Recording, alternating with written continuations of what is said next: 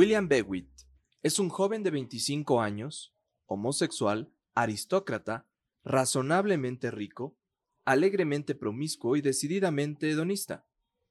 Una tarde en que está ligando en unos lavabos públicos salva la vida de Lord Nangwich, un excéntrico personaje, homosexual también, pero con tantos años como el siglo, que acudió a los urinarios a recordar pasadas glorias y ha sufrido un paro cardíaco. Vuelven a encontrarse días después en el Corinthian, un club gimnástico que el joven Beckwith frecuenta y utiliza como territorio de caza. Lord Nanwich, antiguo funcionario de la corona en África, y como William, admirador de los jóvenes de color, conoció a muchas figuras señeras, figuras de la cultura gay inglesa, quien, pues con el joven Beckwith, escribirá su biografía. Le invita a su casa, le permite entrever los encantos y esplendores de la comunidad gay en tiempos pasados y le confía sus diarios. La biblioteca de la piscina se despliega como una vasta, gozosa y a veces amarga crónica de la vida y la cultura gay en Inglaterra, donde pasado y presente exhiben sus objetos de deseo, fetiches y usos y costumbres sexuales y amorosas. Y Beckwith acabará descubriendo que su historia y la del viejo Lord están mucho más unidas de lo que hubiera sospechado nunca. Alan Hollinghurst nació el 26 de mayo de 1954 en Gloucestershire, Reino Unido. Es conocido por ser un escritor y crítico literario. Estudió literatura inglesa en Magdalen College en Oxford y posteriormente se doctoró en literatura en la misma institución. Después de graduarse fue profesor de inglés en Magdalen College, posteriormente en el Somerville College y también en el Corpus Christi College, todos de la Universidad de Oxford, y también fue profesor de inglés de la Universidad de Londres. Llegó a ser segundo editor de la revista semanal The Times Literary Supplement y como crítico literario fue colaborador del diario The Guardian. Durante su carrera ha recibido diversos reconocimientos como el premio James Tate Black, premio literario otorgado a la literatura escrita en inglés, el premio literario Lambda, otorgado a trabajos publicados que celebran o explotan temas LGBT, el Gregory Award, premio literario que otorga anualmente la Sociedad de Autores a una colección de poetas británicos menores de 30 años. Y además el premio Booker, premio literario bienal otorgado a escritores con obras de ficción publicadas en inglés. Ha escrito seis novelas. La Biblioteca de la Piscina en 1988, La Estrella de la Guarda en 1994, El Hechizo de 1998, La Línea de la Belleza del 2004, El Hijo del Desconocido de 2011 y el caso Sparsholt de 2017. Hoy hablaremos de su aclamada primera novela publicada en 1988. Esta ofrece un vívido retrato de la vida gay de Londres a principios de la década de 1980 a través de la historia de un joven aristócrata y su relación con el anciano Lord Natwich, cuya vida salva. Esta se titula The Swimming Pool Library o en español La Biblioteca de la Piscina. Y con esto comenzamos un nuevo episodio más de Un libro, una historia. Nombre es Ricardo Aguilar. Yo soy Pau Galindo. Y ya estamos de vuelta, comprometidos con continuar las reseñas de libros y las historias. Yo, en este quiero episodio. decir algo. Que la- para los que nos escuchan semana a semana, la semana pasada, como se dieron cuenta, no hubo episodio. Y la razón fue porque yo le pedí a Ricardo, este fue mi culpa, completamente yo le pedí a Ricardo que nos diéramos un break, porque ¿qué creen? Que eh, unos días antes, a, raíz de que hubo los días que llovió, ¿te acuerdas que estuvo así de lluvia, calor? Sí, lluvia, calor? claro. Eh, yo pues seguía hablando. Yo, Yo, sé por qué no viniste. ¿Por qué? Porque eras candidata. Ah, bueno fuera, bueno fuera. bueno fuera. Este, no, yo sí trabajo. Entonces, haz de cuenta que lo que pasó fue que me dijo, bueno, fui a consulta porque ya me estaba muriendo porque dije, ¿por qué ando tan ronca, ando tan ronca? El viernes de esa semana previa amanecí súper ronca y me dijeron que traía una inflamación de las cuerdas vocales con principios de laringitis. Entonces me recomendaron seis días de guarda de voz, de no utilizar mi voz. Para el caso ni traía voz a hablar, peor que el gallo Claudio, así fatal. Me dolía muchísimo hablar, me dolía muchísimo comer. Pero más que comer me dolía el hablar. Entonces cuando me checaron me dijeron que eran las cuerdas vocales. Entonces yo pensé, de hecho ese sábado tuvimos una entrevista que le agradecemos mucho a Radio Universidad que en San Luis Potosí nos entrevistó el sábado, no me acuerdo qué sábado, el último sábado de mayo me parece, Sí, el último pues, sábado del mes de mayo. en un programa que se llama Podcasteros al Aire. Ellos nos entrevistaron y yo de hecho fui con la última voz que me quedaba ya ese día en la noche ya. Mi garganta no dio para más y Ricardo y yo nos íbamos a ver al día siguiente para grabar, Sí. me parece. Y cuando le dije, Ricardo, no traigo voz, no, o sea, mi garganta no sale voz, ¿no? Me voy a forzar mucho. Y Ricardo me dijo, no, sí, está bien, nos esperamos, charala. Y pues por esa razón no hubo podcast. Les agradezco mucho a los que me preguntaban así de, no por mí, sino porque el podcast. Entonces ya yo les dije así de, ay, este, no traigo voz. Y yo le pedí chance a Ricardo y por eso nos vemos hasta hoy. Pero ya, ya nos quedan pocos episodios para terminar esta temporada y ya les prometemos que, que ya no me voy a enfermar.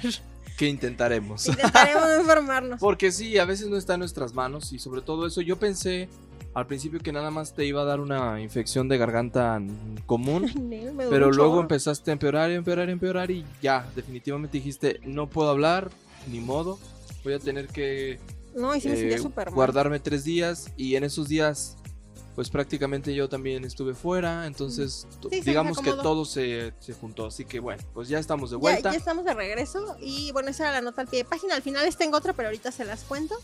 Cuídense mucho con estos cambios de clima porque la doctora me decía que el estrés y los cambios de clima y el no Sí. cuidarte, que a veces dices algo caliente, algo frío, te inflama mucho las cuerdas Sí, vocales. es más que suficiente para... Y cuídense muchísimo porque sí, sí, yo sufrí mucho. La verdad es que como yo estoy acostumbrada a hablar mucho, neta la sufrí. Dije, güey, mi voz, mi voz. Sí sentí feo. Dije, ay, qué feo de ser la gente que un día se levanta y ya no ve bien, ya no escucha Híjole. bien. Qué complicado. O quien nunca ha hablado, ¿no? Ah, ya sé, no. Quiero estornudar, pero no es por la enfermedad. Este, entonces, bueno, venimos hoy ya con un nuevo libro. Este libro lo escogió Richard, se llama La Biblioteca de la Piscina. Traigo más preguntas que, ya saben, este libro yo no lo leí, lo, lo leyó Ricardo. Traigo muchísimas preguntas. Ah, qué bueno, porque el resumen del libro es muy rápido y vas a ver que nos va, nos va a ayudar mucho las preguntas que traes. Y es que eh, estuve, ya saben que yo hago las investigaciones literarias, entonces cuando estoy investigando qué onda con todo esto, resulta que encontré, y algo que me sorprendió, es que Alan Hollinghurst es considerado uno de los principales autores LGBT. Entonces, a partir de ahí se desprenden muchísimas obras y muchísimo contenido del cual quiero hablar con Ricardo, porque se me hizo sumamente interesante el tema de... Se me- ahorita les digo, se me figuró muy a la película del baile de los 41, pero de Estados Muy bien, Unidos, algo así. ok. ok. Ah, Entonces, sí, ¿sí? por ahí va. Entonces... Que también este, podemos discutir esa película. Bueno, no, no, no. Ya la, la acaban de poner en una plata en Netflix. Está en Netflix La ya. acaban de poner. Ajá. Y estaba, yo la quería ir a ver al cine, no, no alcancé, pero luego vi reseñas y como que todo el mundo decía que estaba medio, quién sabe cómo. Sí, y los historiadores no estaban muy de acuerdo con el tema y como que la distorsionaron mucho. Ahorita lo platicamos porque se me hace que tú sí sabes del tema. Y aparte se conecta con el libro, entonces. Me imaginé que era algo así, sí. fíjate. Bueno, ya les di como el preámbulo, ya saben que yo les voy a contar eh, los datos como técnicos por si quieren buscar el libro. Yo encontré que tiene 284 páginas, pero estoy viendo que el de Ricardo está mega gordo, entonces la neta no me consta. A ver, Ricardo, sácame la duda. Sí, vamos. No, no, no. Este es de Ah, la madre. 453 páginas. páginas, ok. Eh, de hecho, sí, lo encontré que para México lo editan a grama, pero yo encontré que tenía 284. A lo mejor es una reversión más bebé, o sea, alguna res un resumen o algo. Pero cuando vi Ricardo me prestó el de él, dije, ok, está muy grande. El género se considera novela de ficción, no es ficción histórica, es solo ficción. No sé cuánto te costó, pero yo encontré en diferentes páginas de internet que estaba entre 215 pesos mexicanos y 250 pesos Sí, mexicanos. 249 pesos Ah. mexicanos. Ok, entonces no, no la erré tanto. Y en el digital encontré en 109 pesos mexicanos, que es la, la mitad, un poco menos de la Y mitad. está accesible, fíjate. y está accesible. Sí, o sea, 100 por 100 pesos, está pesos está bien. pagable. Y el audiolibro no lo encontré en ningún lado. No, no hay. Ajá. Entonces, no, pues, no son todos los datos técnicos que tengo Perfecto. del libro. El género es ficción, pero ya en muchas páginas se refiere a que es un libro de soporte al movimiento LGBT. Entonces ya nos contarás. Y pues tengo la sinopsis. Ah, ve, y traigo mi, mi disclaimer de la literatura gay. Excelente, muy bien. Porque le encontré mucha información de que este men es muy reconocido en ese rubro. Sí, Sí, ¿verdad? así es. Bueno, ok. Entonces, cuéntanos la sinopsis sin lo que nos leíste, sino como el chisme, de qué se trata, porque, digo, cuando leí la sinopsis dije, "Ah, esto es como la pelista de los 41, y se me afiguró una cosa entre eso y entre llámame por tu nombre, pero no, entonces, no sé, y ahorita que lo vi, está muy gordo el libro, entonces no sé si lo vaya a leer, cuéntame. La verdad es que es una historia muy interesante por dos motivos. Yo lo encontré en, por una casualidad, en Gandhi. Fui y busqué un libro que tenía otro nombre que ya no me acuerdo y traté de recordarlo toda esta semana para, para decírselos y no me pude acordar. ¿Del mismo? Del- no, no, no. Ah. De otro autor que también se llamaba La Biblioteca de algo así como La Piscina. Creo que es lo mismo, es el mismo título o algo de la piscina. Entonces, el cuate que me da el libro, que en ese momento era nuestro amigo en Gandhi, Eh, Recontrátenlo, por favor. Sí, por favor, era el buenísimo, buenísimo. Eh, él me dice, pues está este, ¿cómo ves? Está chido porque la historia es de un cuate gay y pues todo el mundo esté así como en Europa y yo... "Ah, no me llama mucho la atención, pero a ver cuánto cuesta. Pues cuesta 2.49 y lo vi gordo. Ya sabes que yo soy Ah. fan de libros baratos. Sí costea, gordos, dije. Sí costea. Y busqué inmediatamente en Goodreads la, la reseña. Ya bajó, no estaba en ese nivel. ¿Cuánto tiene? Tenía 4.10 y ahorita ya tiene 3.70. Ah, O sea, de un, de un tiempo para acá sí ha bajado. Este fue de los cuatro primeros libros que leí durante la pandemia. Ah, ok, ok, ok. O sea, este ya lo leí. Entonces, hace un ratito. Entonces, estamos hablando de, pues, prácticamente casi un, año. Más ¿Año o medio? menos. En un año y medio bajó mucho la calificación. Pero en ese momento yo me animé porque tenía 4.10. La historia trata de un hombre rico, del típico rostro europeo y del típico nivel aristócrata, aristó- sí, aristócrata, aristocrático de la gente que vive en Europa, que tiene prácticamente toda la posibilidad de hacer lo que quiere, ¿no? Y además de que asiste a un lugar muy especial, que es una especie de eh, central deportiva, un espacio donde hay alberca y golf, hay varias cosas, entre esos una piscina. Que se llama Corinthian. El Corinthian es un espacio donde todos los hombres van y pues aprovechan el tiempo para pasarla bien. Solamente es para hombres. Ah, Ajá. Ajá. Voy, voy para el micrófono. Exactamente. Solamente es para hombres y en este sitio pues él acostumbra mucho a visitar. Pero lo que me cautivó de esta novela fue la manera en la que escribe este señor Alan Hollinghurst, o no sé cómo se pronuncie. Eh, Alan cómo escribe la historia como si fuera realmente la conversación de una persona eh, homosexual que le gusta narrar la historia a detalle, ¿no? Si usted es parte de la comunidad, sabrá que dentro de la comunidad la gente que narra las historias las cuenta con un chisme muy sabroso. O sea, es diferente el chisme entre hombres heterosexuales Sí. y sí, totalmente. Sí, totalmente. ¿Le, le echan ustedes más feeling? No, claro, no, hay que echarle más. Y no, y te digo, y te cuento, y en fin. A veces nosotros también estamos en el chisme aquí, Pau y yo, pero sí el chisme es diferente en la Ah. comunidad. Entonces, está padre porque te va narrando desde las partes más sensibles y las más fáciles hasta la parte más erótica. ¿Es Ahora. un libro erótico? Sí, es Ah, el más ok, ok. erótico que hay, yo bien emocionado. Es el libro más erótico que tiene Alan Hollinghurst. Es que en la portada, una de las portadas de Estados Unidos, en muchas portadas de Estados Es Unidos, como un hombre desnudo, ¿no? vienen, ajá, como, como Bueno, hay cuadros, varios. como si, hay, una, hay muchas portadas, de hecho vi cuántas había, creo que hay nueve portadas para este libro. Una donde está un vato viendo un espejo, pero está como encuerado. Ah, A mí esa, esa es la, una roja, Ajá. portada roja. Ajá. Y a mí la que más me gustó, que de hecho la van a ver en YouTube, es una, bueno, es la, yo saqué la portada la que trae Ricardo, pero otra, me plagié de otra unos calzones rojos con unas llaves arriba. Wow, qué chido. Y esa portada me encantó. Y Sí. dije, los calzones se van a YouTube a ver si Sí, no nos bajan el video. Como Instagram. es que bien padre. O yo, yo subo una foto de Instagram en calzones y me la velan. Ah, Ah, pero que no sea un buenote así grandote, porque esos no. no, te falta el OnlyFans. Me falta el OnlyFans. Bueno, no, no, alguien no quiere que tenga OnlyFans y me está oyendo. Eh, entonces, esta historia, la verdad se las voy a contar así muy rápido para no perder tanto tiempo en esto. Ahí les va. La historia es de un hombre rico, como les decía, que entra de casualidad a ligar a unos baños públicos, ¿no? En Europa es muy común eso, hay baños, hay espacios de bares. ¿En qué época se ambienta? Eh, actual, En los 2000, No, no, no, no. 1900. Ah, perdón, es en los años 80. Ah, es que, Es que estoy ah, confundiéndola con otra historia que él hizo también, Es que, Alan ah. Hollinghurst. Este es un paréntesis. Quiero que Ricardo nos ubique porque vi muchas entrevistas, pero le preguntan de todas sus obras. Sí, todas son como sagas. Entonces- como que yo decía, bueno, pero yo quiero saber esta, porque es muy importante saber en qué punto del movimiento Sí, él avienta este libro. eh, la etapa más compleja, 80s. 80s, 90s. Entonces traigo bien los datos. Prosigue, prosigue. O sea, la historia está ambientada en la época de los 80s, pero en realidad él lanza los libros en los 90s, cuando todavía el tema LGBT no está tan abierto al mundo y todavía está en el poder Juan Pablo II, que fue muy crítico y muy duro con el tema, entonces ah, tuvo serios problemas con el asunto y perdió un premio porque al jurado, eh, que yo leía esa que se llama La Estrella de la Guarda en español, le cancelaron el premio porque consideraban que el tema era demasiado explícito. Sí lo era, pero me parece el libro más espantoso que ha escrito Alan Hollinghurst. O sea, me defraudó después de este libro. A ver, vamos por partes, les contaré. Sí, sí, sí.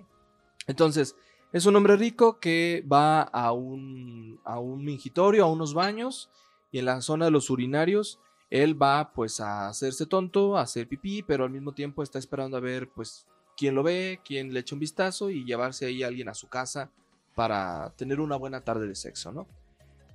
Pero antes de pasar a ese punto, pues se encuentra que en este espacio hay un señor ya muy grande, de más o menos 80, 90 años, que pues se nota que también es de parte de la comunidad.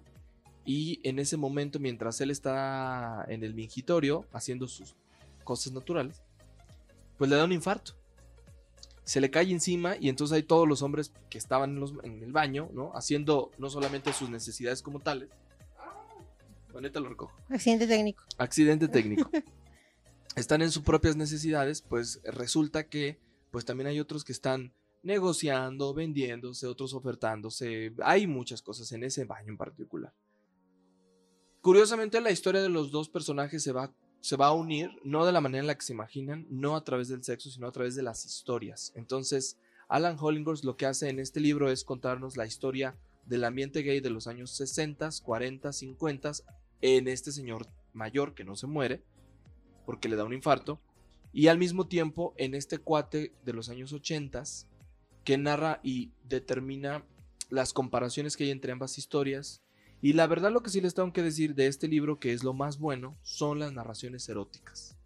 O sea, lo erótico está tan bien narrado que prácticamente uno lo puede imaginar y lo puede representar o lo puede utilizar como una fantasía sexual para ti mismo.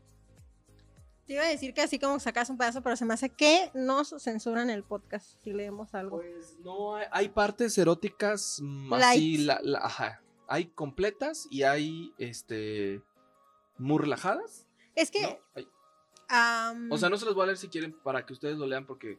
Para que lo descubran. Porque sí, mira, yo creo que este libro, Pau, tiene, tiene dos características. Una de ellas es que para que ustedes lo puedan disfrutar, lo tienen que leer con... Eh, con, el, con la curiosidad o el morbo de ver que se encuentran al interior porque lo van a ir disfrutando así.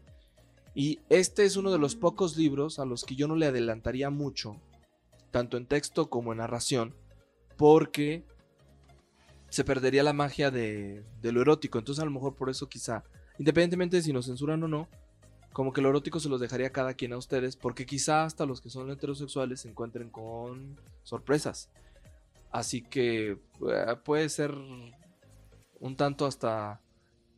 Sí, tengo, es que tengo como entre duda y comentario. Estoy pensando en alguien que, que cuando lo lea quizá le cause intriga y yo no diré nada. No, no, no, no, es, no es a quien piensas, no. Es, es alguien cercano a mí. Este. Y quizá cuando lo lea, pues también saque algunas conclusiones de ciertas cosas. Ah, Pero sí, es un libro que prácticamente tiene estas historias a partir de. Ah, ahora sí, ahí les va. Otra cosa importante de este libro es que hace mucho énfasis a las personas de color. Ah, mucho énfasis a las personas de color. No ¿sí? Y también a las personas medio orientales. En este caso, casi siempre es la comunidad árabe o la comunidad del norte de África, marroquíes, egipcios, libaneses, sirios, a comparación contra los europeos, como que los europeos él los representa como, como eh, personajes secundarios y todo el protagonismo se los da a hombres de color como tal. Entonces, eso también es importante. Y la otra cosa que tiene mucho Alan Hollinghurst, y ya no sé si es parte del autor, porque casi en todos sus libros presenta lo mismo, es que le gusta a la gente que son menores de edad. Mm. Y eso es peligroso tanto para el autor como para quienes leen. Tengo un, Dos, tengo un paréntesis comentario de eso. Porque yo te decía que cuando leí la sinopsis, porque investigué y encontré mucha información de él, pero generalizada, ¿no? Porque ya lo catalogaron como un autor de literatura eh, gay o literatura homosexual. Sí, encontró como que un buen. Y, él dice así como de. sí, pero pues no nada más me tachen por eso, al final soy escritor, ¿no? Exacto, exacto, él mismo lo ha dicho, sí. Entonces, bueno. Y les quiero, este es un pequeño paréntesis que Ricardo no sabe, se lo iba a decir al final, pero queda ahorita. Eh, ya ves que lo enseñamos Llámame por tu nombre. Sí, claro. Eh, nos llegó un comentario al YouTube. ya les dije, todos los comentarios son válidos, no hay ningún problema, todos los contesto con mucho amor. Pero hubo una persona que nos comentaba que no le, que nos comenta que no le había gustado el libro y que era un apoyo a la pedofilia y por eso no le había gustado. Entonces, sí que estaba mal, ¿no? Entonces, pues nos dio dislike. Y yo dije, es muy válida su opinión. Este, le contesté y luego le dije así como de sí, pero no Porque pues en este caso es en Italia y allá la edad sexual es diferente a México y el Por contexto supuesto. sociopolítico es otro, bla, Sí. bla. Entonces, bueno, ya. Y aquí, y siento que, y eso, eso mismo, justo yo estaba platicando con un amigo en WhatsApp, y le digo, me dice, ¿qué haces? Y le digo, fíjate que estoy contestando un comentario de mi podcast donde me ponen esto, y él mismo me dice así como de, ay, ¿por qué la gente? Y empezamos a tener un debate de que la gente luego es, ahorita con tantas cosas que han salido, cuando tocan temas así como mayor, menor, híjole, brinca todo y es, un- es bien complicado Así es. yo entiendo que el mundo está muy dolido, pero siempre que hablamos de estos temas, no deja de ser ficción y no deja de ser literatura. Y, ten- o sea, tenemos que existir, la fuente tiene que salir de algún lado. Entonces, ahorita que comenta Ricardo, siento que es un tema complicado porque sí he encontrado opiniones que no les gusta tanto, que no se sienten cómodas con el tema. Pero bueno, yo siento que a veces si no nos sentimos cómodos es más trabajar como nosotros, en la apertura que tenemos. Sí, yo es pienso. que la literatura es abierta. Y acuérdense de Lolita de Vladimir Nabokov, por ejemplo, que ellas las llaman ínfulas, de 13, 14, 15 años. ¿Cuesta trabajo leer el libro? Sí, totalmente, porque si tú no estás en esa línea, digamos, de conexión con la historia, pero siempre te tienes que recordar que, como bien lo dices, Pau, es un libro de ficción. Y que la literatura es así y tienes el derecho de decir, no voy de acuerdo con el libro ni con el tipo de tema que maneja y lo sacas de tu biblioteca, punto. Pero, pues yo la verdad es que yo no me fijo mucho en eso, más bien me fijo en los momentos... eh, eh, pues eróticos que maneja con la persona y ni siquiera, yo no me acordaba que era menor de edad, fíjate, Mm. así de fácil. Bueno, en este no, Mm. en este no, en este no es, creo que no es menor de edad, es en el de la estrella de la guarda, sí es menor de edad, creo, Creo que que tiene tiene 17 años. 25, ¿no? Aquí ya es más grande. Sí. Aspirante escritor de 25 años. Sí, y él va encontrándose diferentes personajes, entonces, como les decía, a través de la historia, hay amigos con los que mantiene alguna relación sexual de algún tipo, hay algunos, algunas parejas como de su predilección, pero lo más importante está en las comparaciones que hace entre la vida homosexual de Inglaterra de los años 40 y 50 contra los de los años 80 y 90 de la época actual. Entonces, es muy interesante ver dos tipos de historias distintas y sobre todo tan comunes y tan cercanas a la realidad, que eso es lo que hace que el libro conecte. Pero como les decía, pues la parte más erótica, que son muchas, muchas, y todas variadas y diversas, las que hacen que se sienta uno realmente emocionado por seguir leyéndolo. Si no, la verdad es que si le quitas eso, se vuelve un libro totalmente aburrido. Mm. Así que yo prácticamente y personalmente lo leí más por el tema del morbo erótico. Así, se los digo honestamente. No tengo por qué mentirlo, mentirles. Y también porque ese tema de... Hay una sección... Hay varias, pero hay una sección importante donde, por ejemplo, muestra esta sensación de eh, miedo y de nerviosismo entre hombres al estar desnudos en una sola área, por ejemplo, de regaderas. Y también al mismo tiempo como la duda siempre te cautiva, ¿no? Aunque seas heterosexual o homosexual, dependiendo del tipo de persona. Y cómo actúan los homosexuales y cómo actúan los heterosexuales en común, en un tema en común que es la desnudez.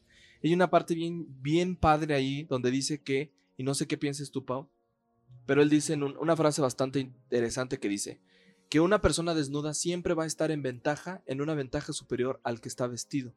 Porque una vez que tú ya no tienes nada encima, te conviertes automáticamente en alguien poderoso frente al que está vestido. Porque tú ya superaste la barrera del pudor.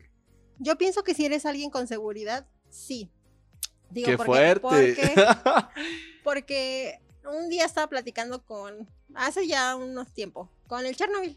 Ajá. Y me decía que, que le daba pena cuando él y yo pues íbamos a intimar, ¿verdad? En- Que, que me daba pena. Y yo le dije, ¿sabes qué? Ningún momento me dio pena. Y, me, y se me queda viendo. Y le digo, no me dio pena. O sea, sí me da como el friquiti porque pues es alguien nuevo y lo que tú quieras. Le digo, pero yo me considero una persona, a pesar de lo que tú quieras, segura de mí. Entonces a mí no me da pena como eso. Claro. Me daba espanto el saber que a lo mejor tú ya tenías una vida sexual de camino largo. Ujú. Y yo no, eso me daba pánico, el decir así como de, por mil y un razones, hasta como la experiencia que tienes, hasta decir así como de, capaz que me pegas a un bicho. O sea, eso era lo que me daba pánico. Por supuesto. Dije, pero quitarme la ropa, no. Y su cara fue como de, ¿Qué? ¿cómo? Ajá.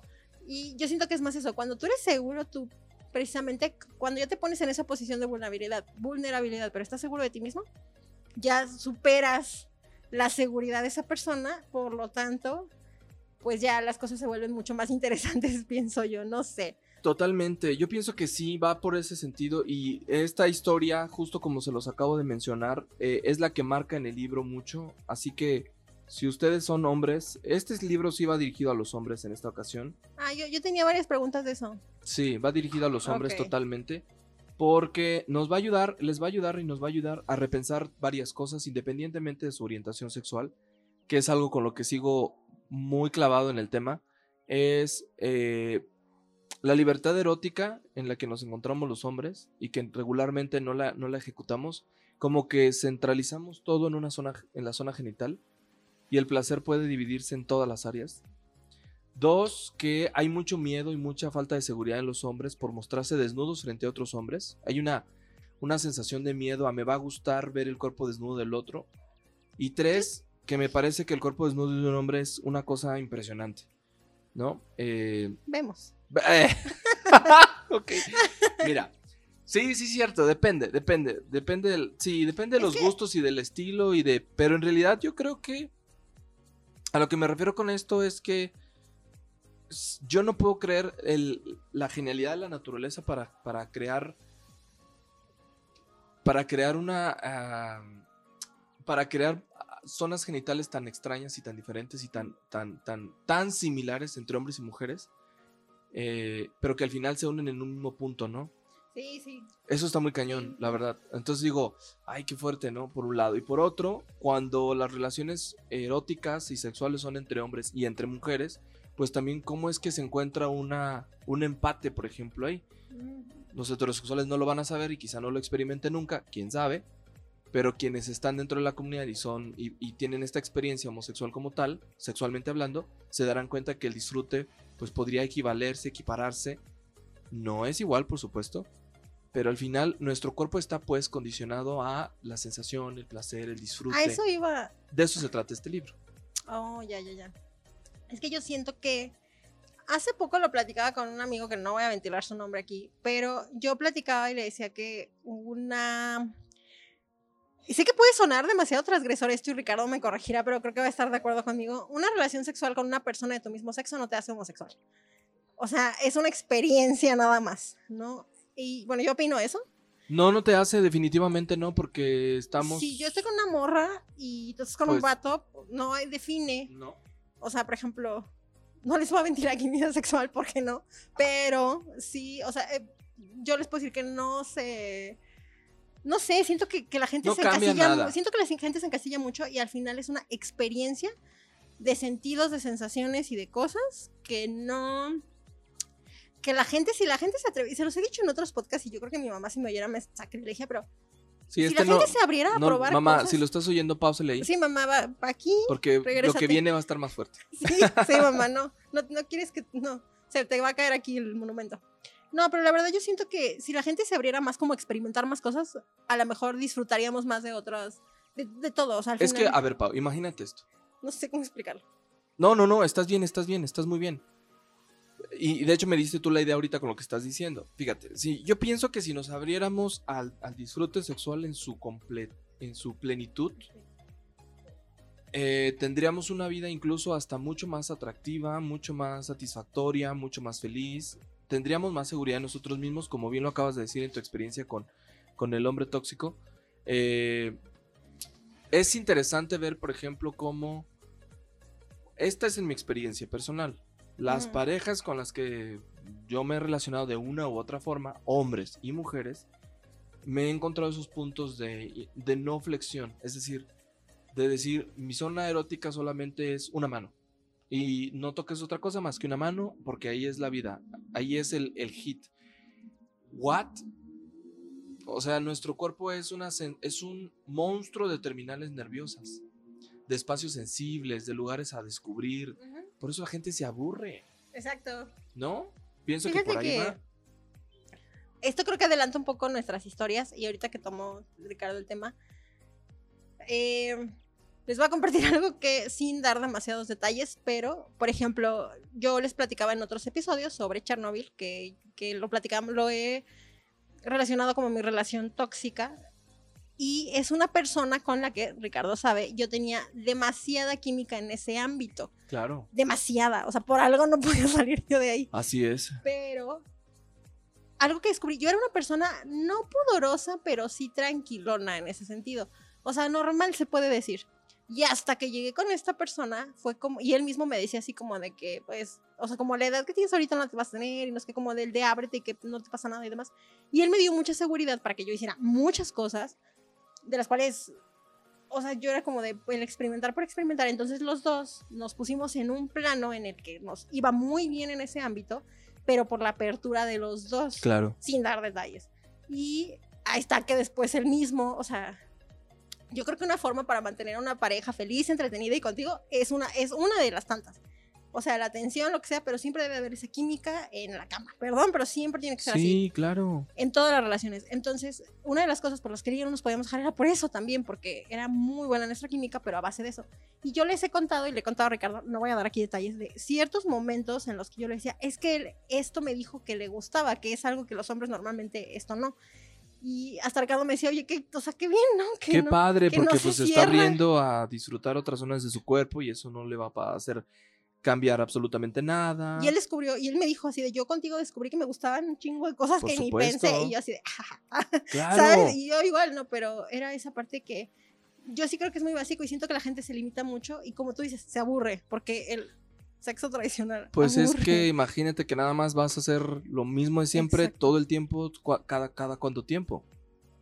Neta De, de es nos de, toca los viernes en la noche nomás, qué exacto. aburrido, Yo ¿no? tengo, tengo una amiga que así es, de que es un día que les toca. No, no, no. Si nos estás escuchando, por favor, diría Big Mama, dale en la tarde, dale en la noche, ahí en los, eh, no sé, donde tú quieras. Pero el punto es que aquí tengo algunas frases y de esas frases nos vamos a apoyar ahora mismo. ¿Frases del libro? Frases del libro que sí seleccioné bien para poder, eh, porque no les quería contar mucho, pero sí eh, Para tocar temas del... tocar temas y luego de ahí nos vamos tanto con comentarios personales como algunas preguntas. Por ejemplo, aquí hay uno. A ver. Dice, en la piscina hay mucha actividad, con excepción de ciertos periodos lúgubres. La primera hora de la tarde, los domingos por la noche. Se cita ahí una verdadera multitud. Los amigos corren, practican zambullidas. Eh, los ágiles evitan a los lentos. Grupos de bañistas empapados se sientan en el borde de las piscinas. Y las pollas encogidas por el frío se notan ergonómicamente, erguidas cómicamente. Aquí hay dos similitudes, ¿no? Por un lado es cuando no hay gente, dice el, el- escritor, no hay, no hay nada que ver. Pero cuando hay muchos hombres ahí, pues hay mucho que ver. Y esto nos habla de una sensación de que la vista siempre es un buen punto para el morbo, ¿no? Uno piensa que lo que fantasea sexualmente es igual que en la realidad y te das cuenta que no es cierto. Y visualmente también puedes ver ciertas cosas y a la mera hora dices, ay, es que como que no me gustó del todo lo que estaba viendo. Y estos puntos son los que a veces trata el libro como para entrar en una reflexión de decir, somos seres humanos y todos tenemos como partes orgánicas o sí, partes orgánicas de nuestro cuerpo semejantes a las del otro y todos tenemos un cierto comportamiento de manera general, pero ya en los detalles es donde se nota la diferencia, ¿no? Hay personas, en ese sentido, porque ahí lo, lo expresa como alguien muy visual, ¿no? Pero yo siento que hay personas que no son tan visuales, que a lo mejor son más de sentir, o a Claro. lo mejor hay personas que son más de olores, Sí. no sé. ¿Tú qué eres? Aquí ¡Ay, qué fuerte! Yo soy totalmente de texturas, del ¿De sentir. tocar? Del sentir del... Sí. Porque, por ejemplo, Ay, no voy a decir quién, pero él sabe. no, sí voy a decir. Eh, pero No, con pero- mi novio, por ejemplo, es muy interesante la experiencia porque en comparación con otras personas, él tiene una piel muy suave y muy caliente. Entonces, eh, fíjate cómo son las cosas. El simple hecho de que a mí me abrace, o de tomarle la mano, o tocarle un brazo, o una oreja, o el cuello, que el cuello es una parte que es mi parte favorita en él, es una zona tan caliente eh, y tan suavecita que eróticamente a mí me despierta una sensación. Sí te entiendo, pero hay personas con las que, o sea que, de hecho eso lo vi en un TikTok, Ah, de que la naturaleza está, no me acuerdo cómo estaba, pero que según eso la naturaleza es muy sabia y sí, está diseñada pues para preservar la especie. Por lo tanto, cuando tú haces match como en esa sensación, sensación como de tener relaciones con alguien, de que te encante su olor, de que todo eso, es porque pues la naturaleza se está asegurando de que pues, la especie continúe. Se supone que es algo muy primitivo, es un instinto muy primitivo. Claro. Tú estás con alguien y puedes que digas así como de, "Mm, pues sí me gusta, pero a lo mejor no me gusta tanto como huele. o sí me Ándale, pero, ándale. Siempre pero uno cuando- encuentra un detallito que... pero cuando encuentras como eso, todo que dices, güey, tu olor y lo que sea, es cuando decía en este TikTok, de hecho lo decía un doctor que estaba como explicándolo como de forma graciosa para la gente de TikTok. Y él decía, ya cuando llegas a eso, ya date por perdido, porque ya la Ajá. naturaleza te está diciendo que es allí. Ya, ajá. Y yo dije así de, maldito Chernobyl. Pero Claro, en mi caso, ¿no? Claro, claro. Pero, y yo sé porque dije, no me ha pasado eso con otras personas. Ahorita que dices, a mí me pasaba igual, pero eso para mí es más como olfativo, no tanto como de tocar, sino como... A ti es al revés. Así es en otra parte como más... eh, Sí, sí, entiendo. Y se supone que eso es para que la especie pues perdure, pero si tú haces ese match, ya es un pasito más adelante porque ya estás como asegurando que sí son tu química y su química, sí se llevan bien. Eh, Y sobre todo que, fíjate, cómo son las cosas, cómo es el cuerpo, la naturaleza, la mente, que a veces te gustan cosas que nunca te imaginaste. Por ejemplo, en mi caso, me pasa con él que tiene una mancha en el cuello, producto... Sí, ¿por qué no? Él sabe que no pasa nada.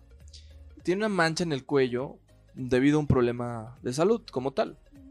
Y yo desde la primera vez que se la vi, hace un buen tiempo, bueno, no, no, no tan mucho, pero sí recientemente, Ya sé solo es el chiste que lo, solo es que lo vea y, y mi, mi cuerpo tiene una reacción como tal muy erótica, porque no sé qué sea, pero el verlo es como que, y él dice, no, es que esto es por esto y esto y esto, y a lo mejor puede ser que hasta le dé pena, no lo sé, pero yo le decía, ¿qué te pasa? Para mí es lo más erótico que puedes tener, así, a simple vista, eso se te ve increíble, y el verlo de verdad me emociona mucho, entonces...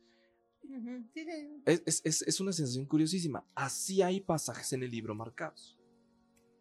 Está muy interesante y hagan el, aquí yo haciendo cortes de pareja, hagan el ejercicio con la persona con la que ahorita estén saliendo, cuchiplanchando, lo que ustedes quieran, con esa persona que tengan al lado para ver si tienen como ese match y decir, ¿qué es lo que más me gusta de la persona con la que estoy? ¿Cómo se ve? Sí. ¿Cómo huele? ¿Cómo tal? Y puede que llegues a la conclusión que digas, pues no, o nada, no sé. O me desagrada más, más de lo que me gusta. Entonces ahí tendrías que replantearte si, Replantear qué onda, cosas. ¿no? Ujú.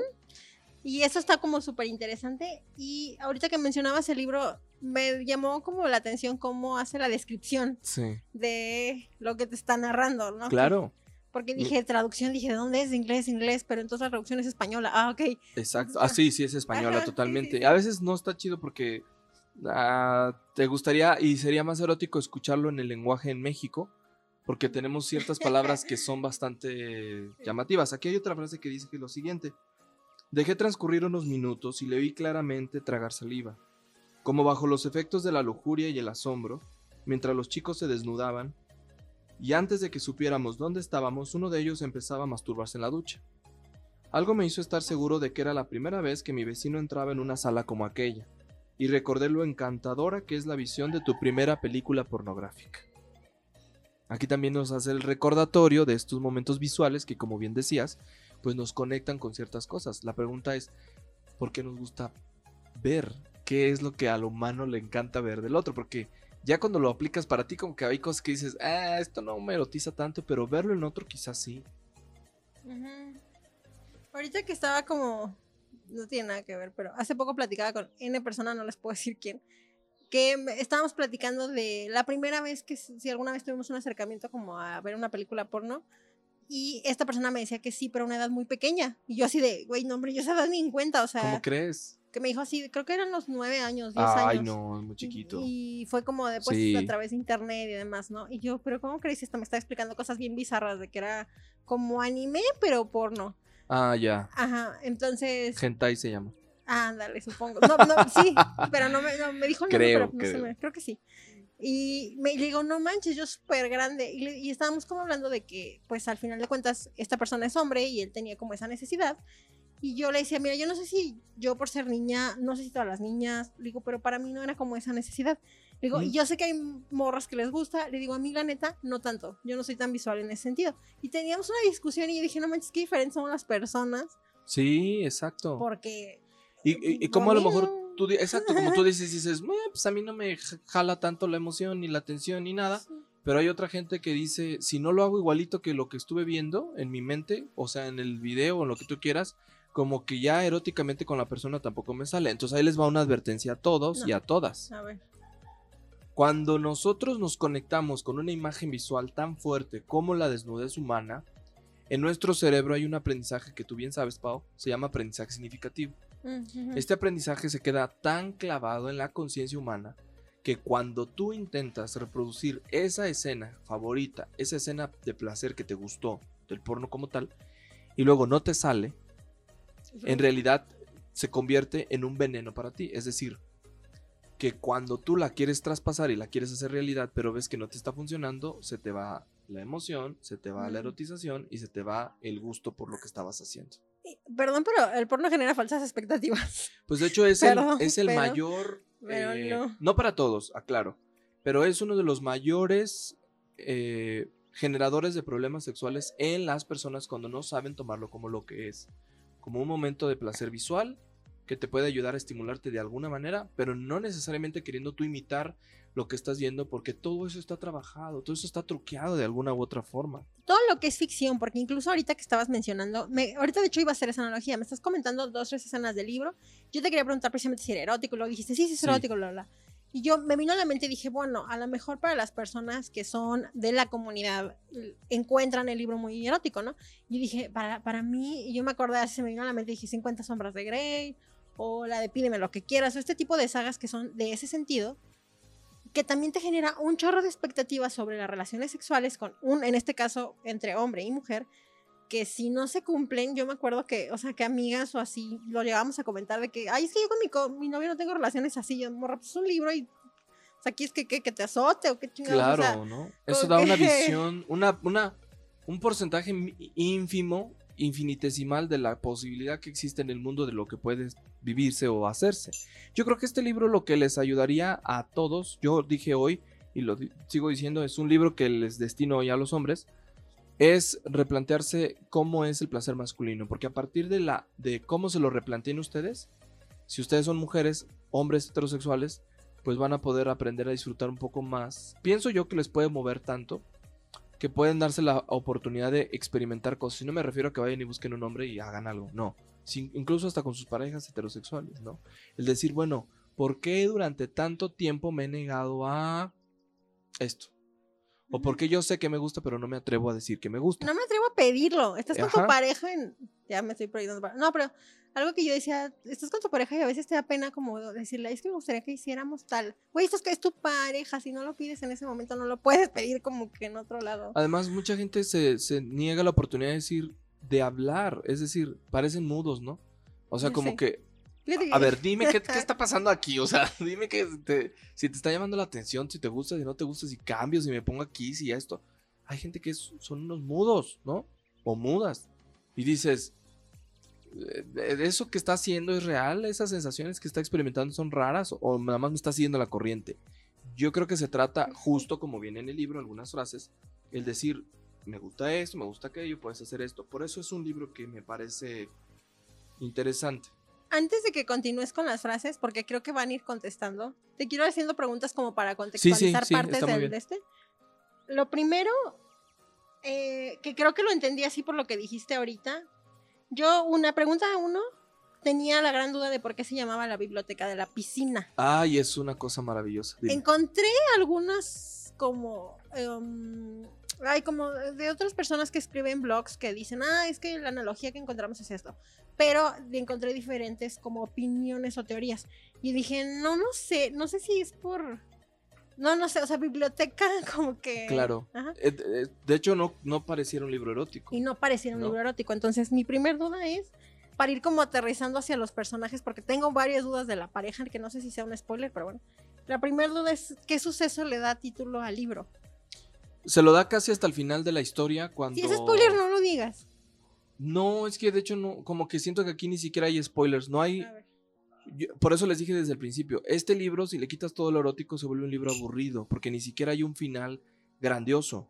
Es, es, eh, es la vida de alguien que va, viene, se acaba. De hecho, el final, te lo recomiendo, el final no hay un final, te dicen que hay, es una historia. Y que la historia no tiene un fin, o sea, se queda ahí vagando, ya ves que hay diferentes tipos de finales.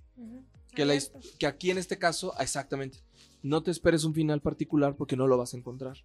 Y no te emociones mucho con la idea del final porque no lo vas a encontrar. Vas a encontrar el fin de un ciclo en la historia y párale contar.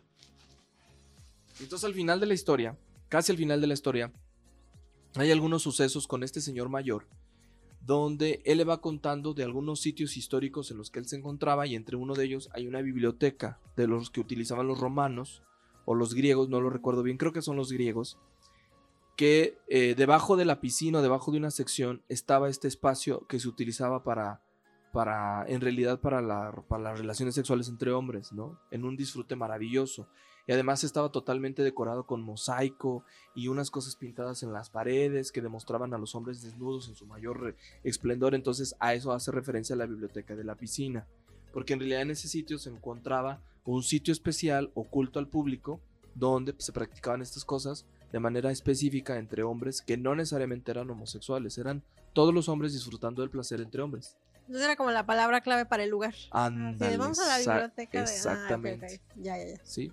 Pero sí era un lugar antiguo que aparece en la historia del libro, porque también el autor tiene mucho esto, ¿eh? Genera una, co- una conexión entre el arte, la historia, el erotismo y la vida pública. Las cuatro cosas. Ok. El, sí, porque de hecho traigo aquí una nota como de las otras novelas del autor. Tú ya leíste otra. Sí. Ahorita vemos. Mi otra pregunta era en relación al título, que era la portada, porque encontré, digo que son creo Sí. que nueve o once portadas. Esto creo que son como. La que van a ver ustedes en nuestras redes sociales es la que estamos comentando ahorita, que es va como aqua y tiene, me imagino, unos lockers, ¿no? Son lockers y es la puerta donde se nota al fondo la piscina. Una puerta amarilla, la piscina es Como si azul. fuera de un club. Es de un club. Mm. ¿Por qué? Porque las, mayores y las mejores experiencias eróticas aparecen justamente en, esta, en, este, en estas regaderas de la piscina. Ay, como si fuera Sí. el sauna del. Ajá, totalmente. De hecho, por aquí tengo una. Hay varias frases que es que casi todas están sucedidas precisamente, o todas suceden ahí en los baños de la piscina. Porque es la zona Mm. donde la mayor parte de los hombres está desnuda todo el tiempo y donde más experiencias eróticas suceden. Aunque, aclaro, no tengas que tocar al otro. Es decir, lo que te da a entender el autor es que incluso el erotismo visual, o como le dicen, tiene el, el ah, voy- voyeur, el ver también es erótico. O sea, te trata de que explores todos los sentidos para disfrutar del erotismo. Entonces, por ejemplo, aquí hay una frase que dice que... eh, aquí está. Dice que, cuan- por ejemplo, esto lo, lo representa en una de las de los baños, ¿no? Dice, cuando se dio la vuelta, vi que se había afeitado todo el vello público, lo cual añadía una desnudez peculiar y más intensa a su polla prominente, curvada hacia un lado con el glande rosado y de grandes proporciones. Ok, sí está muy porno eso. Está muy descriptiva, Está muy descriptivo, sí. porque habla de hombres de color. Ah, ok. Entonces, tú te puedes imaginar el hombronón, o sea, el monote, ¿no? Sí. Ahí. Y eso eróticamente, por supuesto, esto no es tan erótico, pero te da una relación de lo que vemos o lo que puedes ver de manera directa y lo que te sorprende. Y también habla de la diferencia que hay entre todos los hombres y no se tiene que clavar con la idea de que todos estamos igualitos, ¿no? Estaba viendo hace poco el resultado de la UNESCO, de la UNESCO, de la UNESCO, de una de la Organización Mundial de la Salud que determina que la mayor parte de los hombres en el mundo tiene un promedio, por ejemplo, de crecimiento en el pene de 13.5 centímetros pero tienes un montón de historias en tu cabeza girando que te dicen que tienes que ser como un hombre de color. Acuérdense del negro de WhatsApp. Sí, sí, sí. Y hasta memes con eso, ¿no?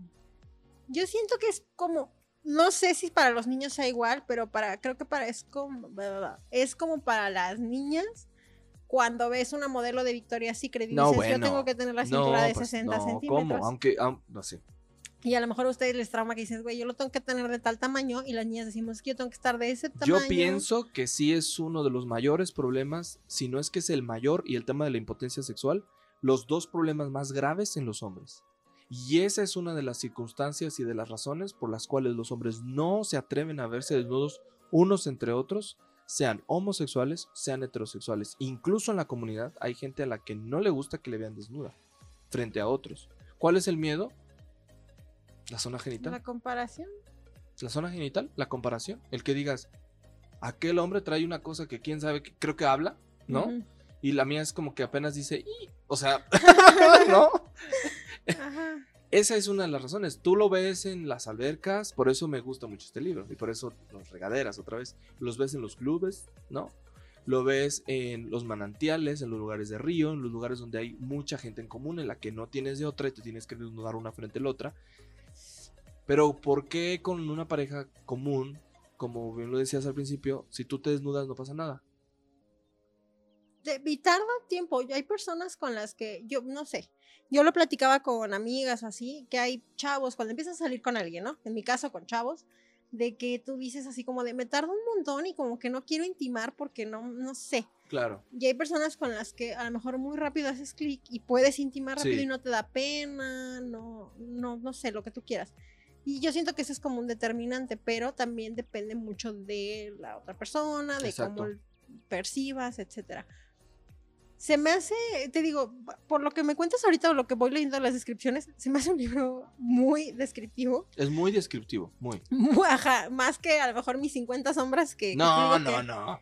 que Lejos. ajá, ahorita porque en el otro te digo que ya habíamos platicado esa parte en el que hablaba así como, ay, no sé, que, que el Cristian hablaba así de eh, señorita Anastasia y le así como de "Ay, chiquita y era así como, o sea, ese es como su erotismo, ¿no? Las palabras o lo que le decía que le iba a hacer o, y ese era pues muy, muy Es que quizá la diferencia entre los dos es que uno está muy dado al tema de los clichés sexuales en el mundo, en el mundo erótico. Lo que todo el mundo estamos como acostumbrados a esperar de una experiencia erótica como esta. En el caso de este libro y de otros libros que he visto, las experiencias eróticas las van cambiando tanto que a la gente luego le parecen extrañas, raras o incluso hasta pervertidas, pero se trata más bien de este pensamiento de clichés o de esperar este tipo de reacciones en el otro. Por ejemplo, aquí hay otra frase que decía que tiene que ver con este tema de que también estamos excluidos de algunas cosas, ¿no? Por ejemplo, dice esta, al contemplar a los muchachos mientras se desvestían, sentí no solo una curiosidad lasciva de verlos con malicia, con una cosa erótica fuerte, ¿no? Sino también una dolorosa punzada porque en todos los sentidos estaba, estaba yo excluido de su mundo. Esto habla de dos cosas. Por un lado, cuando tú ves un grupo de jóvenes en su edad, ¿no? Que digamos que para tus adentros son eh, más jóvenes y apenas están empezando en el mundo erótico, y tú eres más grande como en el personaje este de la historia que tiene más de 25 años o que está en los 25 años, de pronto él se sentía excluido porque ya no formaba parte de este, de este tema erótico de jóvenes, ¿no?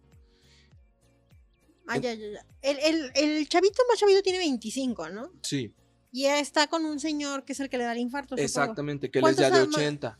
No manches, es un buen. Entonces, la diferencia de edad, claro que está excluido de su Sugar mundo. daddy. Porque, pero no son novios ni son pareja.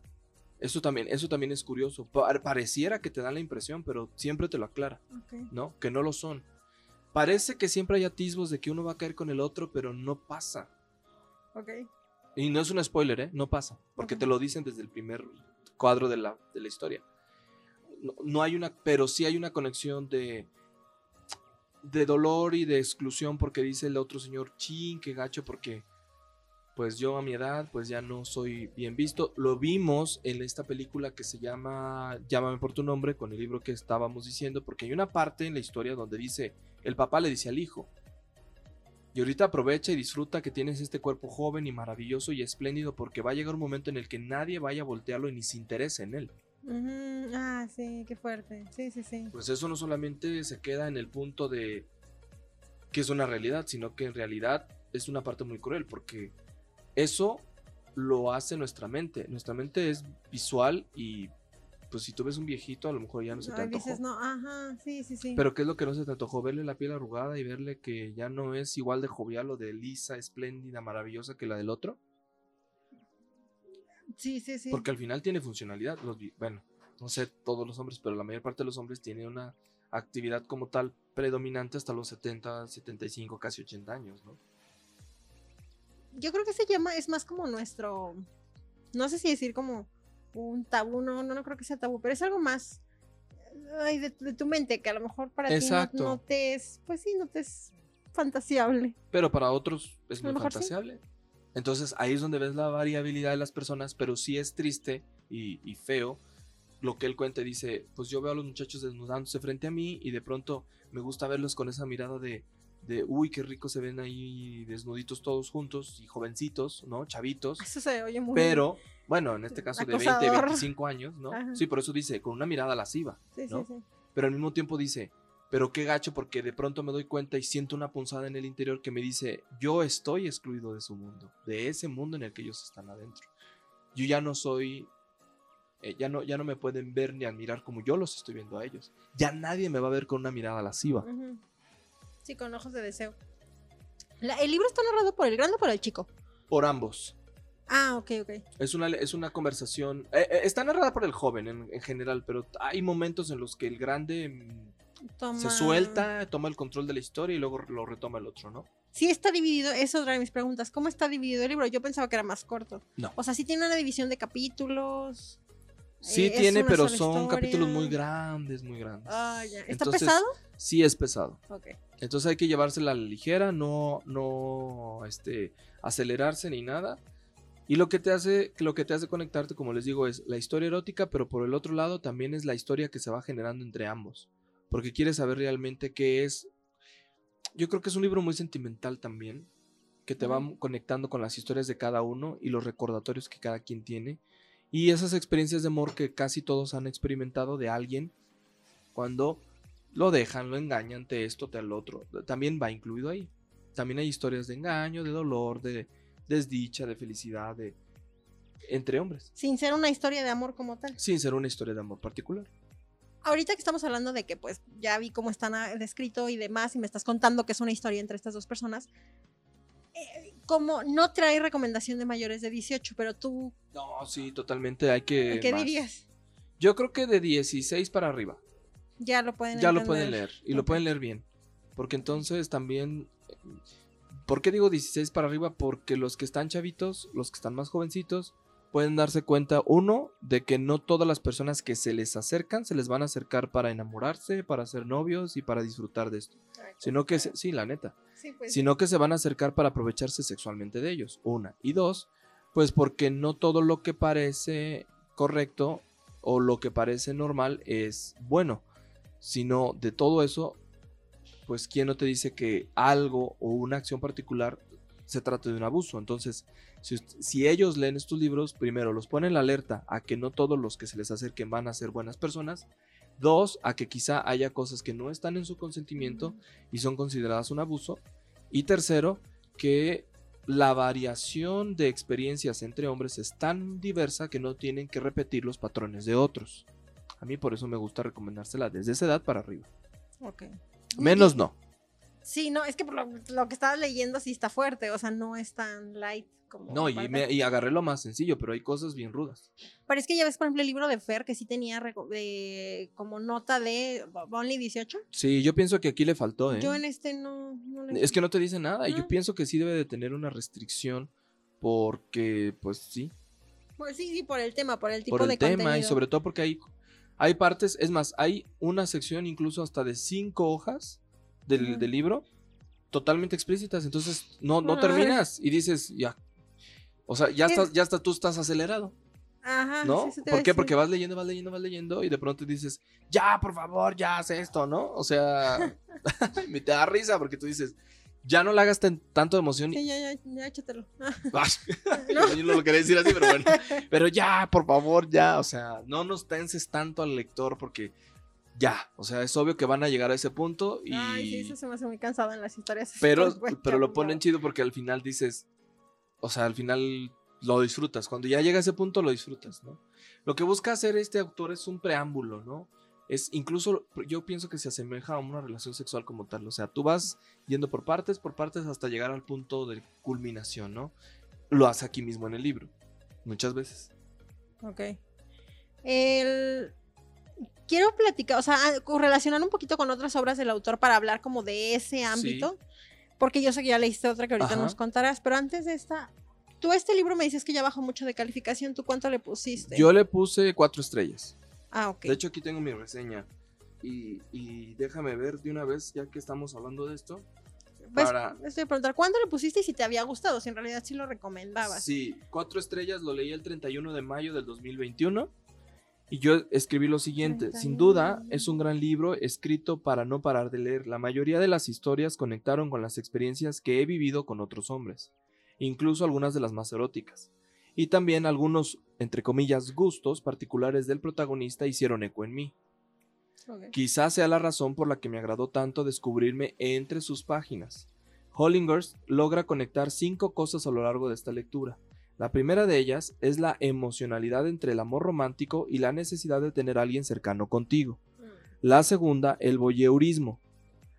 Ese placer por observar al otro en su desnudez y descubrir con serenidad la naturaleza humana que es sin duda excitante. La tercera, hablar de los sentimientos desde el interior de un hombre que no sabe qué hacer con lo que siente. La cuarta, relatos eróticos que son realidades diarias, momentos oportunos y oportunidades de vida en cualquier persona. La quinta, la sensación de saberse amada y el dolor en la traición. Debes leer este libro si deseas y requieres sentir que finalmente alguien aborda el mundo erótico, romántico y sexual de una manera tan natural como sucede a diario en el mundo real de todos los que vivimos el mundo del sexo. Esa fue mi reseña. Está chido, ¿no? Creo que hubiera mejor empezado por esa tú, porque me gustó más, pero esto fue lo que yo reseñé y es lo que me dejó el libro. Entonces, si a alguien le gusta ese tipo de ondas así, pues está perfecto. ¿Crees que el libro, en ese sentido, porque ya voy a encaminarme hacia el autor un poco? Claro. ¿Crees que el libro se lleguen a identificar más personas que sean de la comunidad LGBT o personas que tengan preferencias sexuales, eh, este, pues gays, eh, bisexuales? O que sí pueda ser para todos y que igual te puedas encontrar en sus páginas. Por lo que leí, te pregunto porque ahorita vamos para allá, de que el autor realmente muchos periódicos, muchos de los que le entrevistan le dicen, ah, es que tú solo escribes para los gays. Y, él como que está un poquito en contra de esas opiniones, pero me estás diciendo aquí que es un club de puros vatos.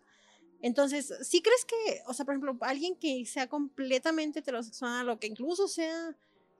Incluso hasta para eh, mujeres. Ah, pues ajá, o sea, también.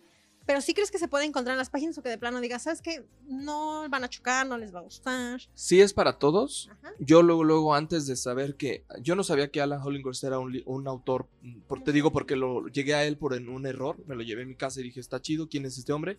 Ah, ok, Pero cuando yo lo leí, eh, yo creo que está hecho, escrito para que cualquier persona lo lea.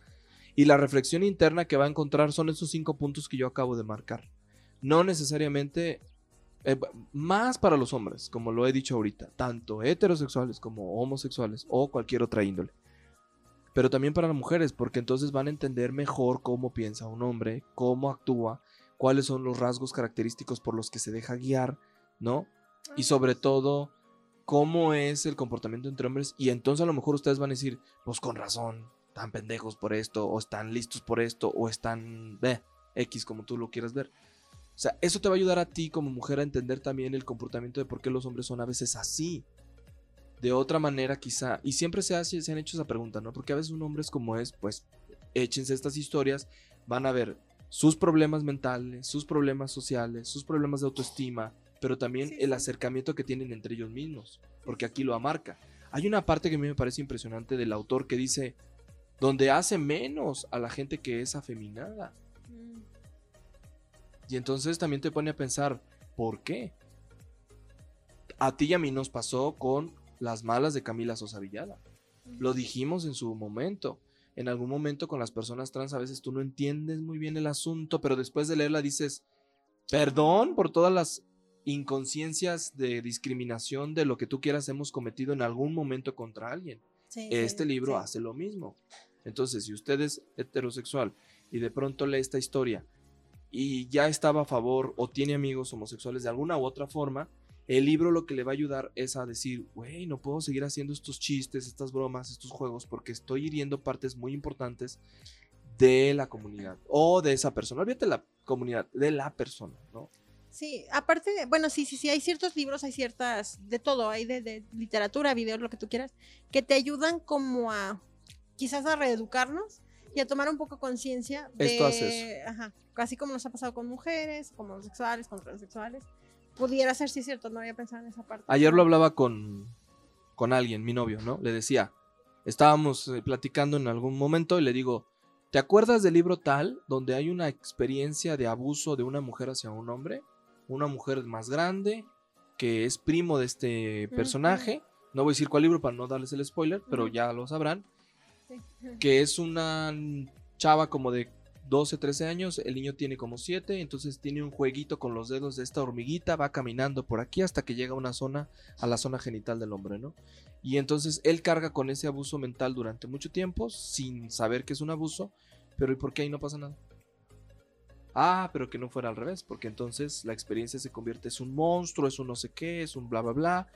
Yo no digo que esté bien y lo estoy justificando en absoluto, pero es más común, es más normal que en el caso de los hombres, cuando hay abusos particulares, no solamente de hombres, sino también de mujeres, no se tomen en cuenta nunca. Este libro es una generación de conciencia, primero para identificar que los hombres en el mundo erótico pueden empezar mucho más antes, a los 12 años.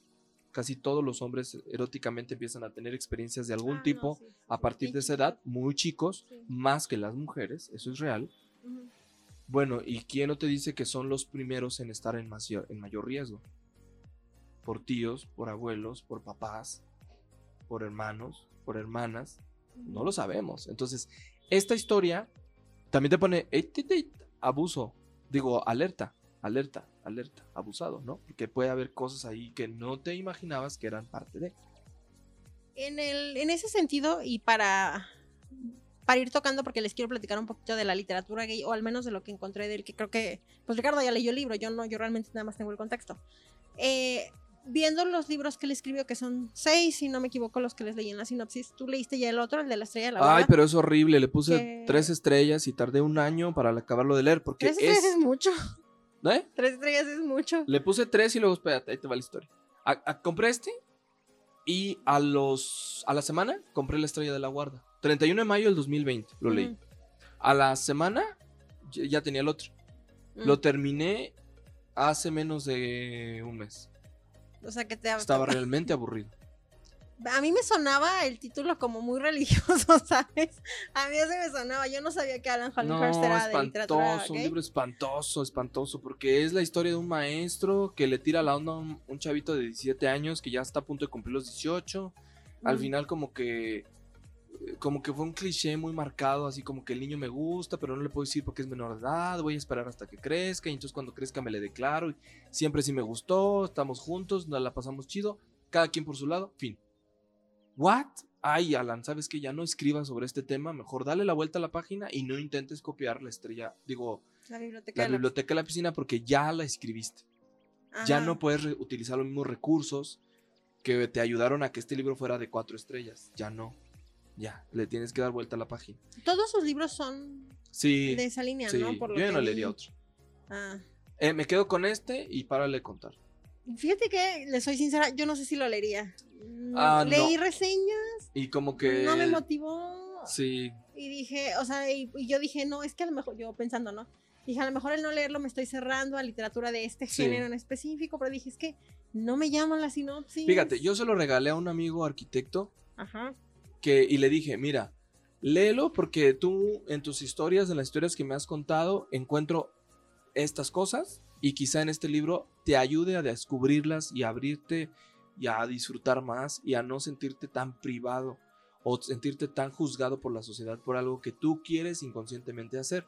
Si no te gusta, pues lo dejas, pero si te gusta, remarca todas esas zonas importantes en el libro y en ti y yo pienso que este libro es como para esta generación de conciencia sexual como particular, para no seguir con el mismo patrón, más bien preguntarnos qué queremos hacer. Por eso sí, quizá tienes razón en que no sea para todos y no sea tan llamativo para la mayor parte. Pero sí, mi recomendación sería que si eres hombre y eres heterosexual u homosexual o de cualquier otro índole, o sea, no quiero ser específico en eso, lo lea, se dé la oportunidad de verlo y a lo mejor quizás encuentra una sorpresa en el camino. O quizá lo bota y dice, está espantoso. Se, se vale. Pueden, como una mini recomendación, no sé si sea al inicio cuando te... Bueno, no, normalmente es como una serie, ¿no? Si te van a saber una serie y no te atrapa en el primer, segundo capítulo, ya, no te va a atrapar. En Kindle existe la opción de descargar las primeras páginas gratuitas. Igual en Apple. Ah, entonces, Igual en Apple también. pues Ajá. igual y si no están muy seguros, eh, váyanse a la Amazon, muestra. descargas la muestra, te lo lees y dices, no es para mí. Ajá, y así se evitan el Eh, comprarlo. exacto, ya no gastaste. Yo pienso que sí, creo que es lo mejor que pueden hacer. Como para dar una idea. Digo, yo lo he hecho Así con es. algunos y como que luego digo, ah, está bien bueno, y ya lo, ya lo busco, ¿no? Me pasó. Pero en este sí le, o sea, busqué mucha info y me sorprendió mucho porque yo la verdad era muy ignorante en este sentido de la literatura, como en esta onda de la comunidad LGBT y no sé qué, y dije, ay, mira, este es un representante muy importante al Sí. parecer. Y lo entrevistan mucho. Quiero ir abordando por allí para que nos platiques ahorita, a llegar al baile de los 41, porque yo tú- sé que Sí. tú sí te sabes la historia. Ajá. Este, encontré que la literatura gay es, y esto es como una nota que les debimos de haber dado al inicio, ay, me picó un zancudo, me está A mí también. me picó en la En un frente. dedo. Ahí en el brazo, madre, madre, va a morir, va a morir, deja que se me atraviese. Eh, la literatura gay, a Alan Hollinghurst lo entrevistan y le dicen, es que tú escribes nada más para eso. Y él decía, híjole, es que no, pero, o sea, yo sé que sí, pero es que no, nada más me encasillan. Y se supone que son, para no errarla, son aquellas obras cuyo contenido tiene cierta importancia. Más bien, en todo el texto la importancia o lo que va a resaltar va a ser la homosexualidad masculina. Así es. Esta debe de estar presente en los personajes, en la línea principal del argumento o en los temas que sean como los más relevantes de la novela. Es diferente a la literatura solamente homosexual. O sea, la literatura gay sería como mujeres lesbianas, hombres homosexuales. Pero, y hay literatura que es puramente homosexual. Entiendo que él, Alan, escribe literatura puramente homosexual, o sea, donde Sí. todas sus parejas son hombre-hombre. Sí, sí. Y eh, si no me equivoco, espero no estarle cambiando, él pues es de la comunidad LGBT, Claro. por lo que leí en su bio, entonces bueno. Resulta que él saca este libro, yo les dije, sí, como no, con mucho gusto, seis novelas, en el 88. Él, él publica la biblioteca de la piscina en el 88, pero, y se tardó no me acuerdo cuánto en escribirla. Resulta que, si se ponen a pensar, la novela fue escrita en ese año, cuando no estaba tan, y todavía le falta, no estaba tan abierto el tema de la No, libertad para nada. Estaba muy cerrado. Entonces se me figura que esto, publicado en esa fecha, debe haber sido un escandalazo. Por supuesto. Entonces yo siento que, eh, para empezar, ¿no? Y a nosotros nos puede parecer así como de, Ash, no, no sé qué, pero no. Pero porque no vivimos el contexto de no, ellos. exactamente. Era, en los ochentas, pues era un, sí, ahorita estamos en pañales, en ese tiempo, pues ni, pa- ni para qué hablar de, de eso, ¿no? Eh, se supone que le hacen una entrevista, no me acuerdo en qué medio, se me olvidó tomar la fuente, y dice que él cree que el mundo ahorita ya es muy diferente porque le siguen preguntando por su última obra, la última que acaba de sacar, que no me acuerdo del título, y dice que para él hablar este, de literatura LGBT no quiere decir que el autor vaya a pertenecer a esa comunidad. O sea, no es necesario, sino que pueden escribir cualquier persona mientras tengan la temática, porque le dices que solamente ustedes, que por ejemplo, tú Ricardo, tú dices, yo soy bisexual. Sí. Yo sí tengo derecho a escribir un libro que hable de ese tema, porque yo lo estoy viendo desde adentro. Claro. Y él decía, no necesariamente, ahorita ya los tiempos han cambiado. De O sea, hecho, yo- sí, estoy de acuerdo con eso, ¿eh? O sea, en que no tiene que ser nece- Ahí está André Asiman, Ah, que no. con Llámame por tu nombre. Yes, yes, yes. Tiene esposa, tiene hijos. Su tema nunca fue el erótico, pero ¿qué tal el libro cómo quedó? Ajá, sí, Es delicioso, es Sí, un sí, libro va- valioso. Yo creo que es mejor el de André Asiman que este. Sí, sí, bueno, ya lo leí Sin yo duda. también y quiero el 2, pero. Eh, ¿Tú sí sientes que. Algo que le preguntaban a Elise es como una pregunta general para ti.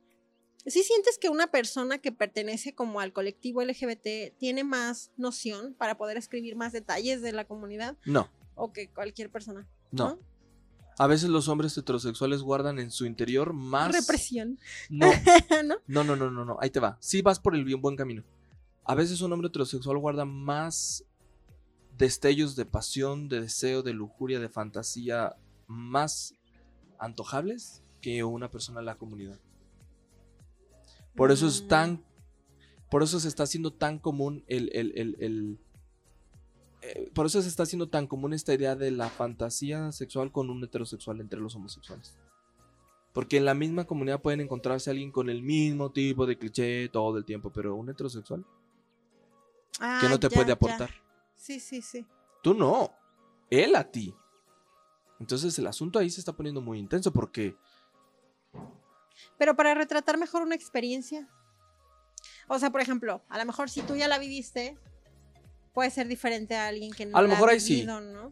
Ahí sí, pero, pero de todas maneras, yo insisto, la mente humana es muy amplia, muy grande, y yo creo que sin importar tu orientación puedes tener imagin- la imaginación suficiente como para imaginar qué se siente, qué se vive.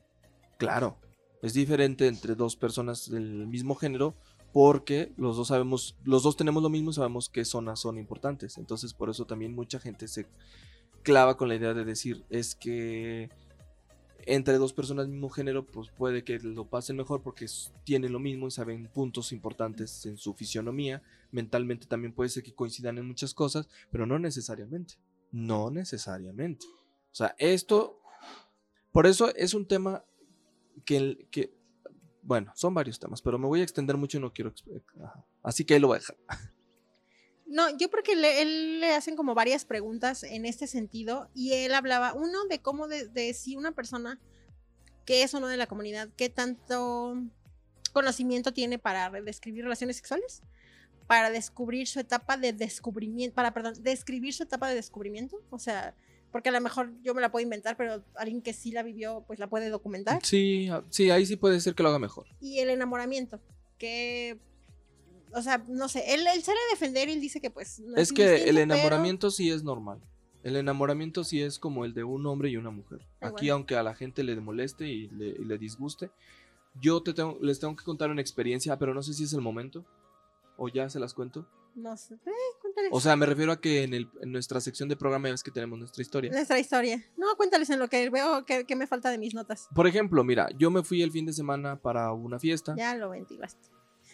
Bueno, o sea, es que, es que pasaron varias cosas importantes ahí y, y quiero hacérselas hincapié porque me quedé con la reflexión y me siento mal por lo que viví. A ver. Porque de pronto... No me ha contado el chisme, ¿eh? No, no, y de una vez te me lo ha enteras. O sea, o sea, esto es nuevo, ¿no? Ajá. Fuimos a la fiesta, estuvimos en la fiesta y yo fui también a este lugar y acompañé a mi novio a una fiesta que tenía, ¿no? Una boda de alguien de sus amigas. Fue muy chido porque pues eh, conocía a una parte de sus amigos, no a todos. Pero el problema llega cuando tú llegas a la hora del baile. Y entonces tú tienes muchas ganas de bailar con él y no sabes qué hacer. Si pararte, no pararte a bailar con él, qué va a decir la gente, qué va a decir la novia, qué va a decir el novio. Ella ya sabía que iba a invitar a su novio, pero no sabía si iban a bailar en la fiesta. Entonces, en algún punto yo me empecé a sentir un poco mal internamente porque me decía, yo que soy tan número uno, que no me siento, yo siento que el tema de la comunidad es como una cosa medio extraña.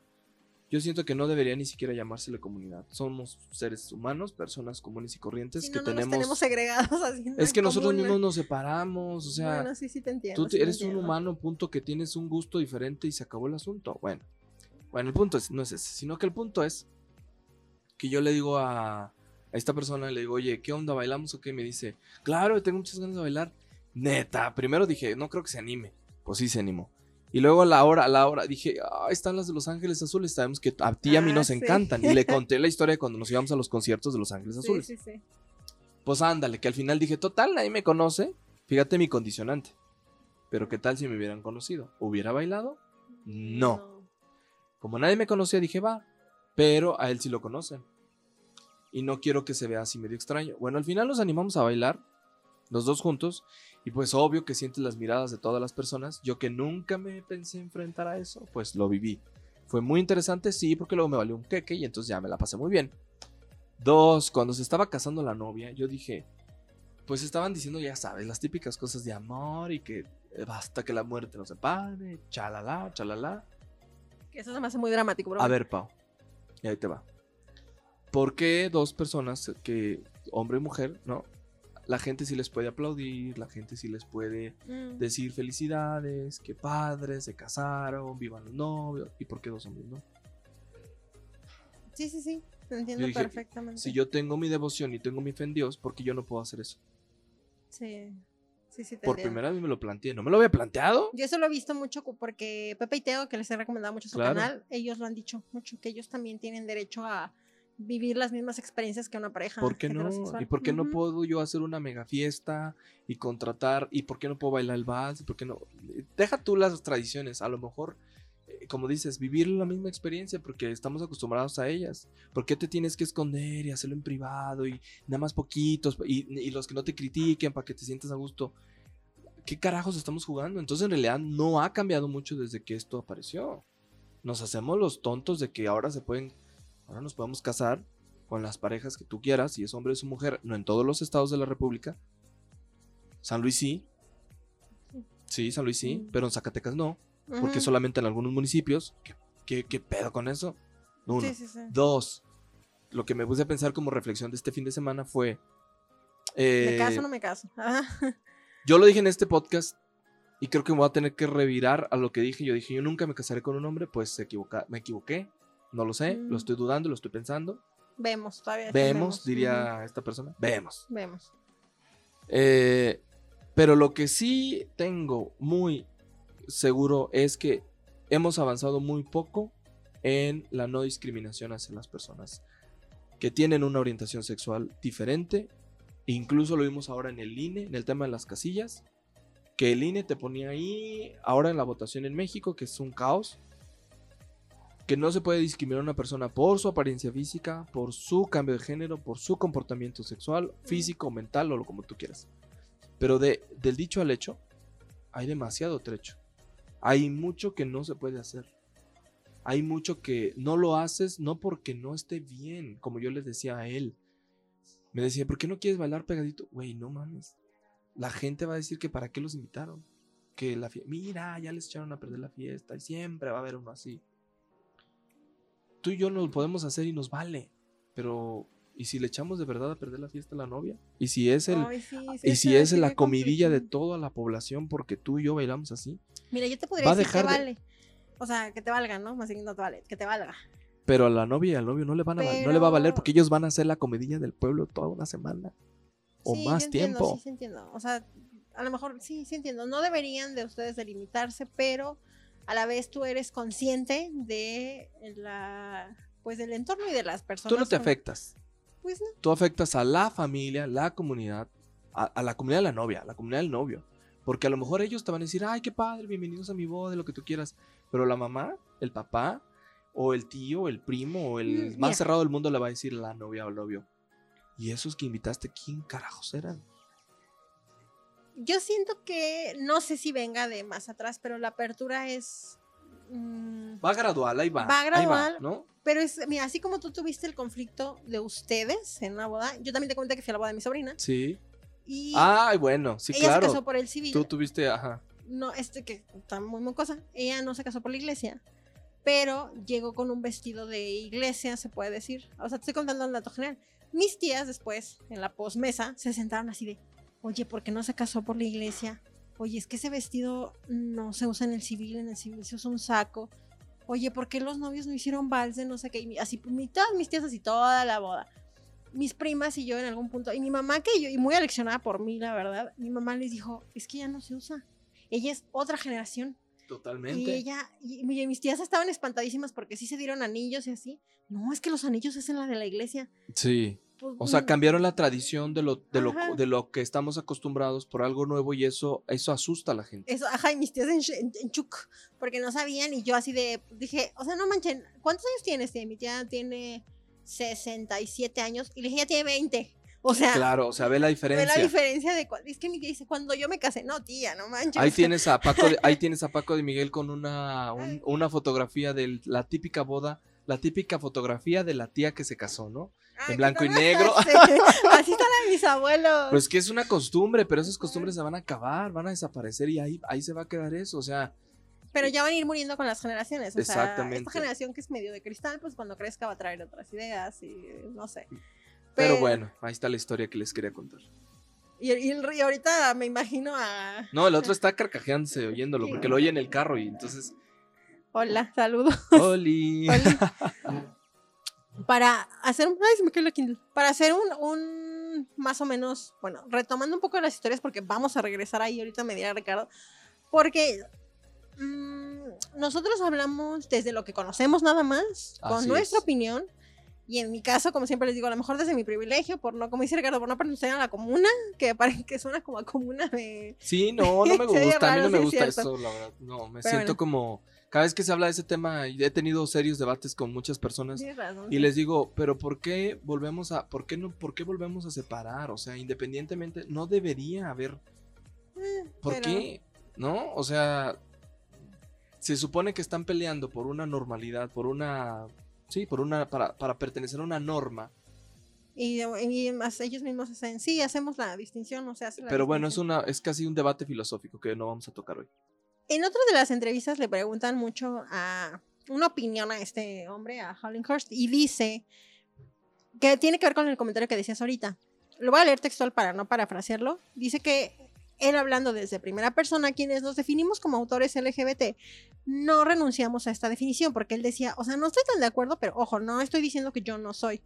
Pero lo ideal es aspirar a la completa integración de dichos elementos en la historia, sean principales o secundarios, de manera fluida y natural. ¿Para qué?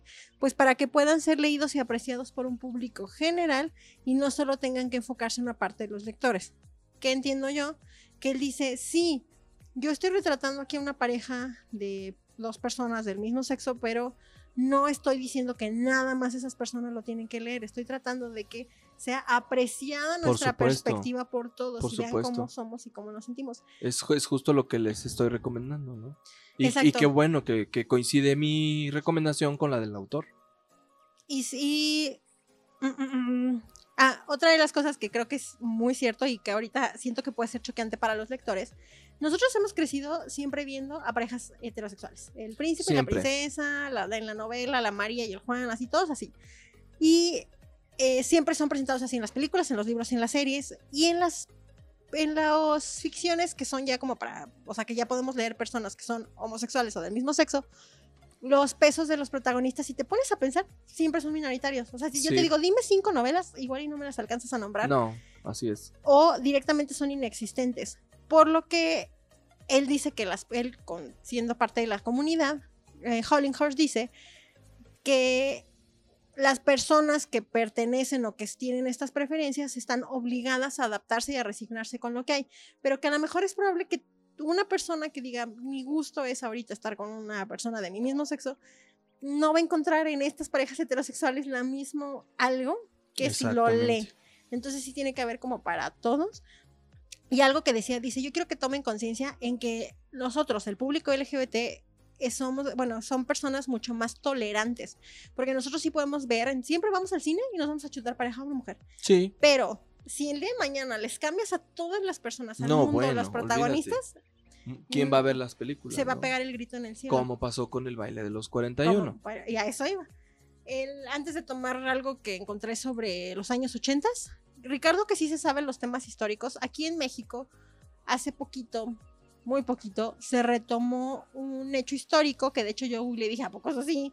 Que fue el baile de los 41, que se supone que fue una redada, donde en los tiempos de cuando Porfirio Díaz, eh, ciertos hombres de la alta alcurnia política mexicana se juntaban como en un club, me imagino, y se eran puros hombres y se desplazaban mitad hombres y mitad mujeres, ¿está correcto? Y hay personajes históricos que no me acuerdo, pero Ricardo estoy segura que yo creo que sí se sabe al menos uno o dos, que, son los que salían.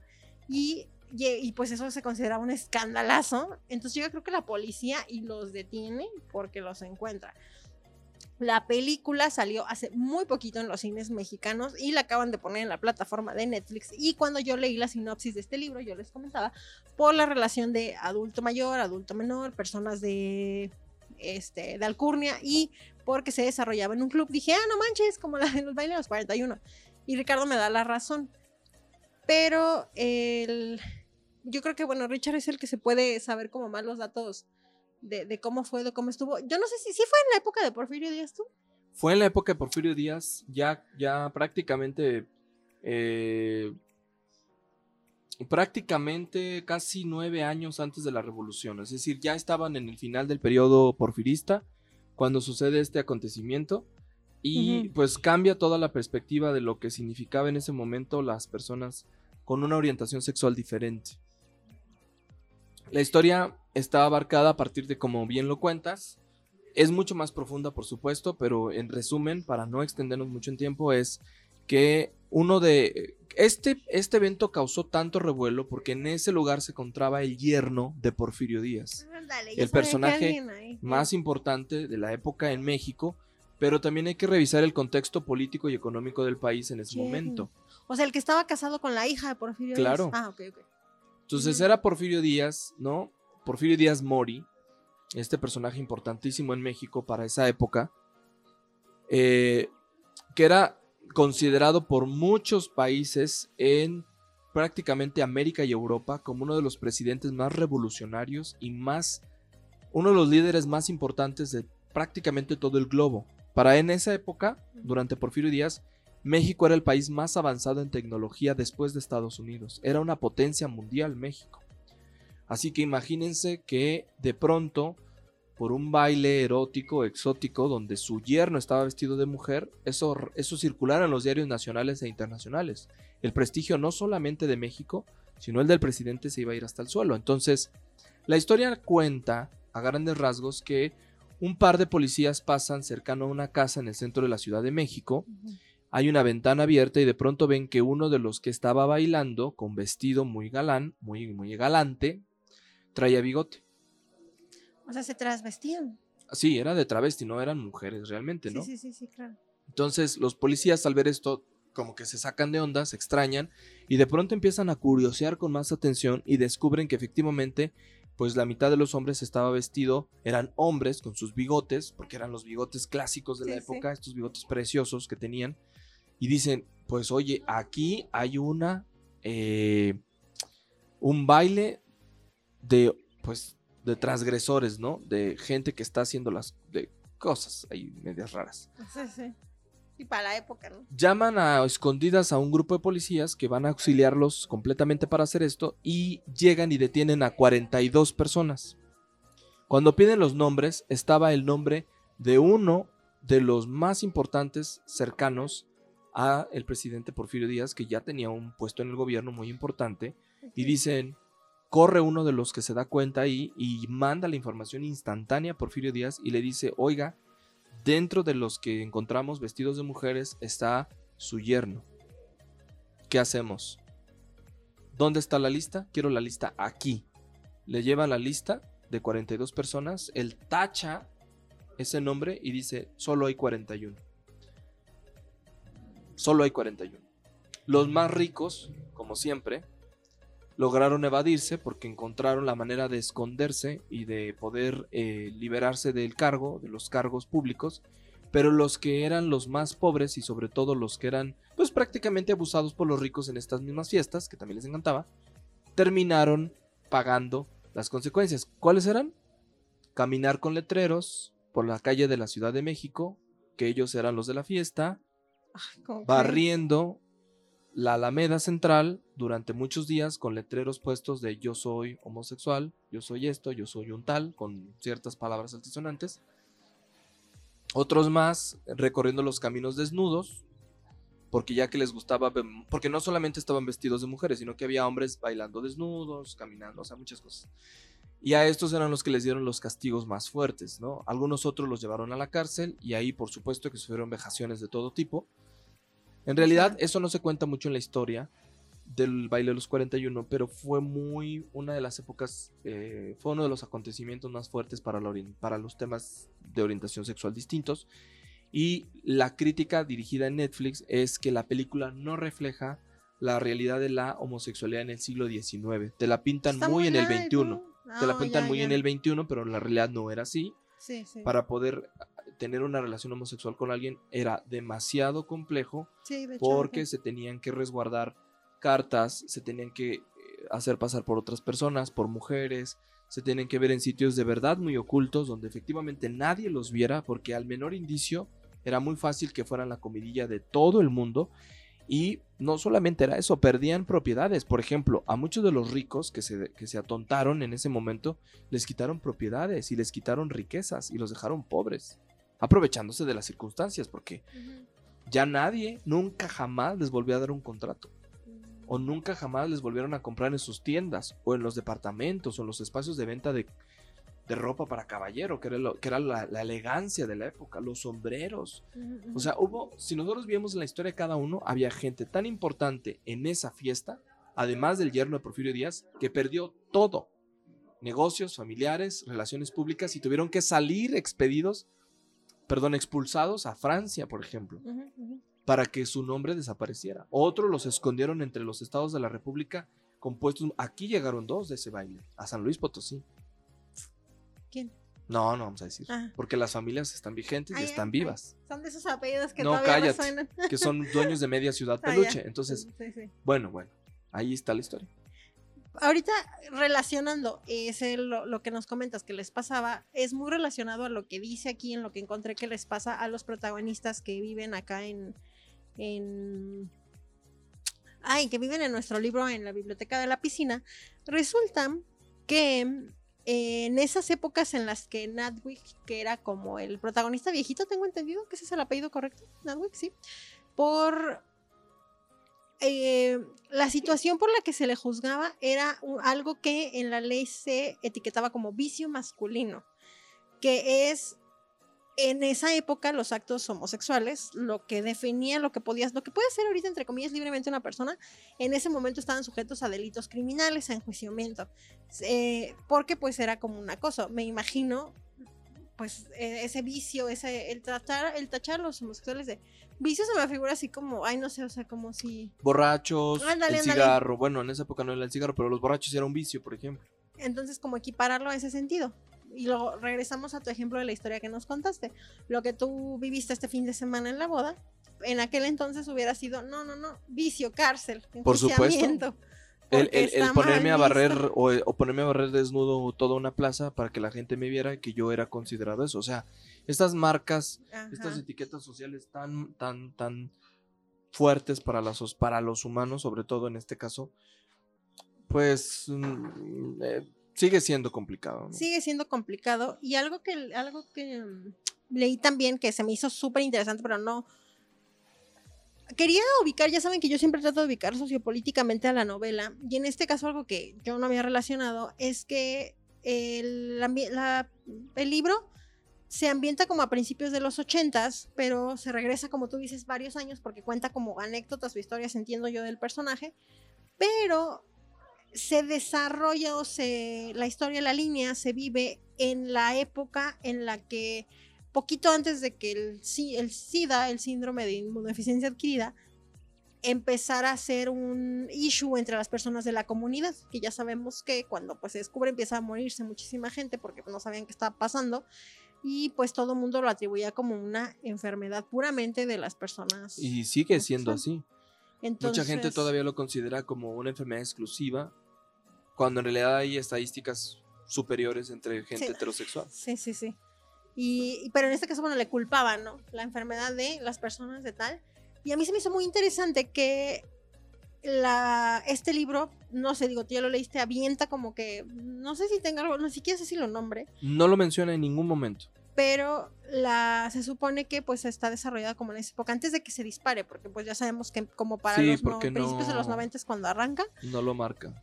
Y eh, Will, que es el protagonista chiquito, va, nos va a enseñar cómo era la subcultura que vivían las personas homosexuales en la parte secreta de Londres, en ese Londres que no se desprende, pero también hablaban de algo, esto yo creo que sí sale un poco, se supone que la novela se lleva a cabo cuando es el régimen de Margaret Thatcher, que se supone que encontré mucha información de eso y se me hizo, la neta, me abrumé leyendo, soy sincera, me abrumé leyendo todo eso porque era la política de que se supone que ella era del Partido Conservador, pero ella impulsó muchos cambios como en derechos este, a las personas de la comunidad LGBT y que bueno, le seguimos como cerrando a comunidad. Y hacían muchas personas hincapié es que la novela se desarrolla durante el tacherismo, durante el tacherismo. Entonces dije, a ver, ¿qué hizo esta mujer? Y me puse, o sea, bueno, sí sé quién es, pero como que dije, a ver, ¿qué pasó ahí? Y resulta que eh, se supone que ella, bueno, hizo muchísimos cambios y que la política y que la economía y la fregada, pero que sirvió para darles un poquito de derecho a las personas de la comunidad y decían que el libro rescataba eso que vivió el protagonista mayor, que es Nadwig, rescataba como un poco el cómo vivió esa época de encierro, de tal, y se supone que termina la historia históricamente hablando cuando en el ochenta y tantos se reelige el Partido Conservador para Londres. Entonces que en los reseñas que encontré del libro decían como de pónganse a pensar cuándo fue la época de liberación sexual, cuándo empieza esto, cuándo empieza lo del SIDA, cuándo tal, para que entiendan el contexto de los personajes en la novela y que no sea así como de que hay una novela eh, ¿cómo les diré? O sea, sí que entiendas cómo se vivió, porque para nosotros es muy fácil, pero los personajes son los 80 Exacto. y ellos viven otras realidades, entonces, y que a nosotros, no sé si, como tú dices, en algún punto si le quitas se hace aburrido y tal, probablemente sí, probablemente a mí, Paola, se me va a hacer muy aburrido. Pero, ¿qué pasa si yo crecí y ya soy una persona que mi juventud la viví en los 80 A Ajá. lo mejor voy a entender Eh, cosas, aspectos ajá. diferentes eh, en su momento, ¿no? Sí, totalmente. Exactamente. Y pues encontré, no sé qué, está, este, que justo también lo último que encontré como de datos es que empieza cuando se dan los años de la revolución sexual, que se supone que la liberación sexual tuvo su inicio en los 60, pero hasta finales de los 80 empezó como esta onda ya libre para tanto hombres y mujeres y los, los sexuales un poco. Que en teoría esto debería ser una igualdad entre los sexos, el feminismo, métodos anticonceptivos, etcétera, pero pues la realidad en la práctica es muy diferente. Así es. Entonces, bueno, esos son los datos como para, siempre les digo, por favor, entiendan el contexto, si se les hace aburrido, por favor, eso fue lo que yo entendí. Y si les soy sincera, se me hace un libro pesado Sí, de leer. A mí, Paola, yo siento que así es. yo no estoy en ese momento de mi vida lista En para mood, leerlo, en ajá. ese mood. Pero bueno, Ricardo ya lo leyó y si no lo recomienda. Pues ahí está, les dejamos esta recomendación para que ustedes puedan decidir si leerla o no después de todo lo que hemos escuchado y también que nos sirva como una reflexión ahora que estamos en el mes del orgullo. Y pues no lo pensamos así, ¿eh? Para nada, sino que Pues coincidió, sí, coincidió, no la- coincidió el, el libro porque de hecho lo iba a cambiar y luego dije no, lo voy a dejar, no me acordé nunca de eso, sino que ahora que estuvimos haciendo algunos ajustes con el tema de, lo- de la política y varias cosas, me acordé entonces ahora sí de la celebración que se hace durante todo el mes en Estados Unidos y que incluye algunos países de América Latina. Así que esperemos que lo disfruten, lo aprovechen y les ayude a reflexionar sobre lo que estamos haciendo como sociedad al discriminar y al separar a otras personas. No lo hagamos, todos estamos en las mismas condiciones de igualdad, la diferencia es pues nuestros niveles de pensamiento, costumbres, tradiciones, Ay, dogmas. Sí, sí. Es que si yo. Ay, vivimos en un mundo muy complicado porque lo hemos tocado en otros temas. Hablas de, en este caso, de homosexuales, hablas de religión. Si no es lo que tú piensas, te ofendes. Es muy complicado. Entonces, la verdad es que para mí la literatura siento que es un acercamiento a el conocer, al estar abierto a que hay de todo, de muchas cosas, y como dice Ricardo, pues todos estamos en lo mismo, todo está igual y pues no pasa absolutamente nada. Entonces, Ricardo no les quiso dar muchos detalles del, del, del libro porque sería un spoiler, creo que quitarías esas partes importantes, entiendo Sí, que no, por eso es. ya vieron la sinopsis, ya vieron de qué se trata, ya vieron cuál es el contexto. Si les llama la atención, descarguen un fragmento y si les gusta, pues léanlo. Pero yo sí les recomendaría, me dio la, la- como decía el autor, para que entiendan a- en voz de las personas que lo han vivido, ¿no? Que el autor pertenece a. Exacto. Entonces, un poco. ¿Algo más que quieras agregar? Pues ya es todo, más que... No, ya, nomás eso. Para no decirles de spoiler. Ah, muy bien. Ya nos contó Sí. la historia Ya. y ya al principio nosotros ya le estábamos contando nuestra vida sexual, entonces creo que ya es suficiente. Vámonos con las redes sociales. Les tengo así como un pequeño comercial que de hecho le, hoy no llegamos antes con el chisme, llegué y como Ricardo ya estaba probando micrófonos empezamos a grabar directo, ya no pude platicar mucho con él. Pero eh, les digo las redes sociales y les aviento el comercial con noticia para Ricardo y para ustedes. Las redes sociales del podcast a nosotros nos encuentran como un libro una historia o arroba podcast de libros en todas nuestras redes sociales, en Facebook, Instagram, Twitter y YouTube. Y estaba justo checando las estadísticas y me metí hoy hace ratito porque quería como ver el... Les quiero invitar personalmente a que se suscriban al canal de YouTube. Me dio mucho gusto que eh, estaba checando porque el, el YouTube yo lo copié, ropé como mi bebé personal. Este, he hecho las publicaciones, me encargo como de subir los videos, yo les contesto, si alguien le he contestado algún mensaje, soy yo, hola, normalmente les contesto a nombre de Ricardo y mío, pues lo que estamos este, defendiendo un poquito, o más bien argumentando un poquito lo que hacemos en, en el, en el- durante el episodio, por si tienen alguna duda, comentario, queja, sugerencia. Me metí y le estaba comentando a un amigo que estaba muy contenta porque él apenas va a cumplir nueve meses el canal de YouTube, apenas. Y ese lo dejamos como cosa perdida, porque en un principio les comentamos, este, Ricardo y yo no queríamos hacer videos, pero la logística nos es imposible. Entonces lo que se están subiendo es los audios. Ojo, son audios que pues son largos y que es un tema complicado, que son libros. No es tan fácil como subir memes o como subir trends o como subir bailes. Es, es complicado. Es un rubro muy específico. Y estaba viendo el fin de semana, el sábado, cuando como me meto a contestar, yo dije, ay, ya vamos a llegar a los 300 suscriptores. Dije, qué bonito, que puede ser así como muy poquito en comparación a lo que sea, pero para mí se me ha hecho como muy bonito. Y empecé a hacer cuentas y dije, ay, ojalá lleguemos a los 300 este fin de semana. El... Eso quiere decir que desde que empezó el canal hemos tenido un suscriptor al día, lo cual a mí me parece maravilloso.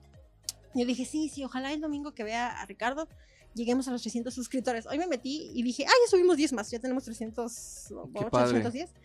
Y les quiero agradecer muchísimo he visto comentarios muy positivos, me he puesto a contestarles a todos. Este, y estaba muy contenta cuando vi el disco dije, ay, mira, porque lo dejamos realmente como cosa perdida. Porque le, la producción es para Spotify, para Apple, para todo. Pero le está yendo bastante bien. Y este, los invito a que se suscriban personalmente al canal.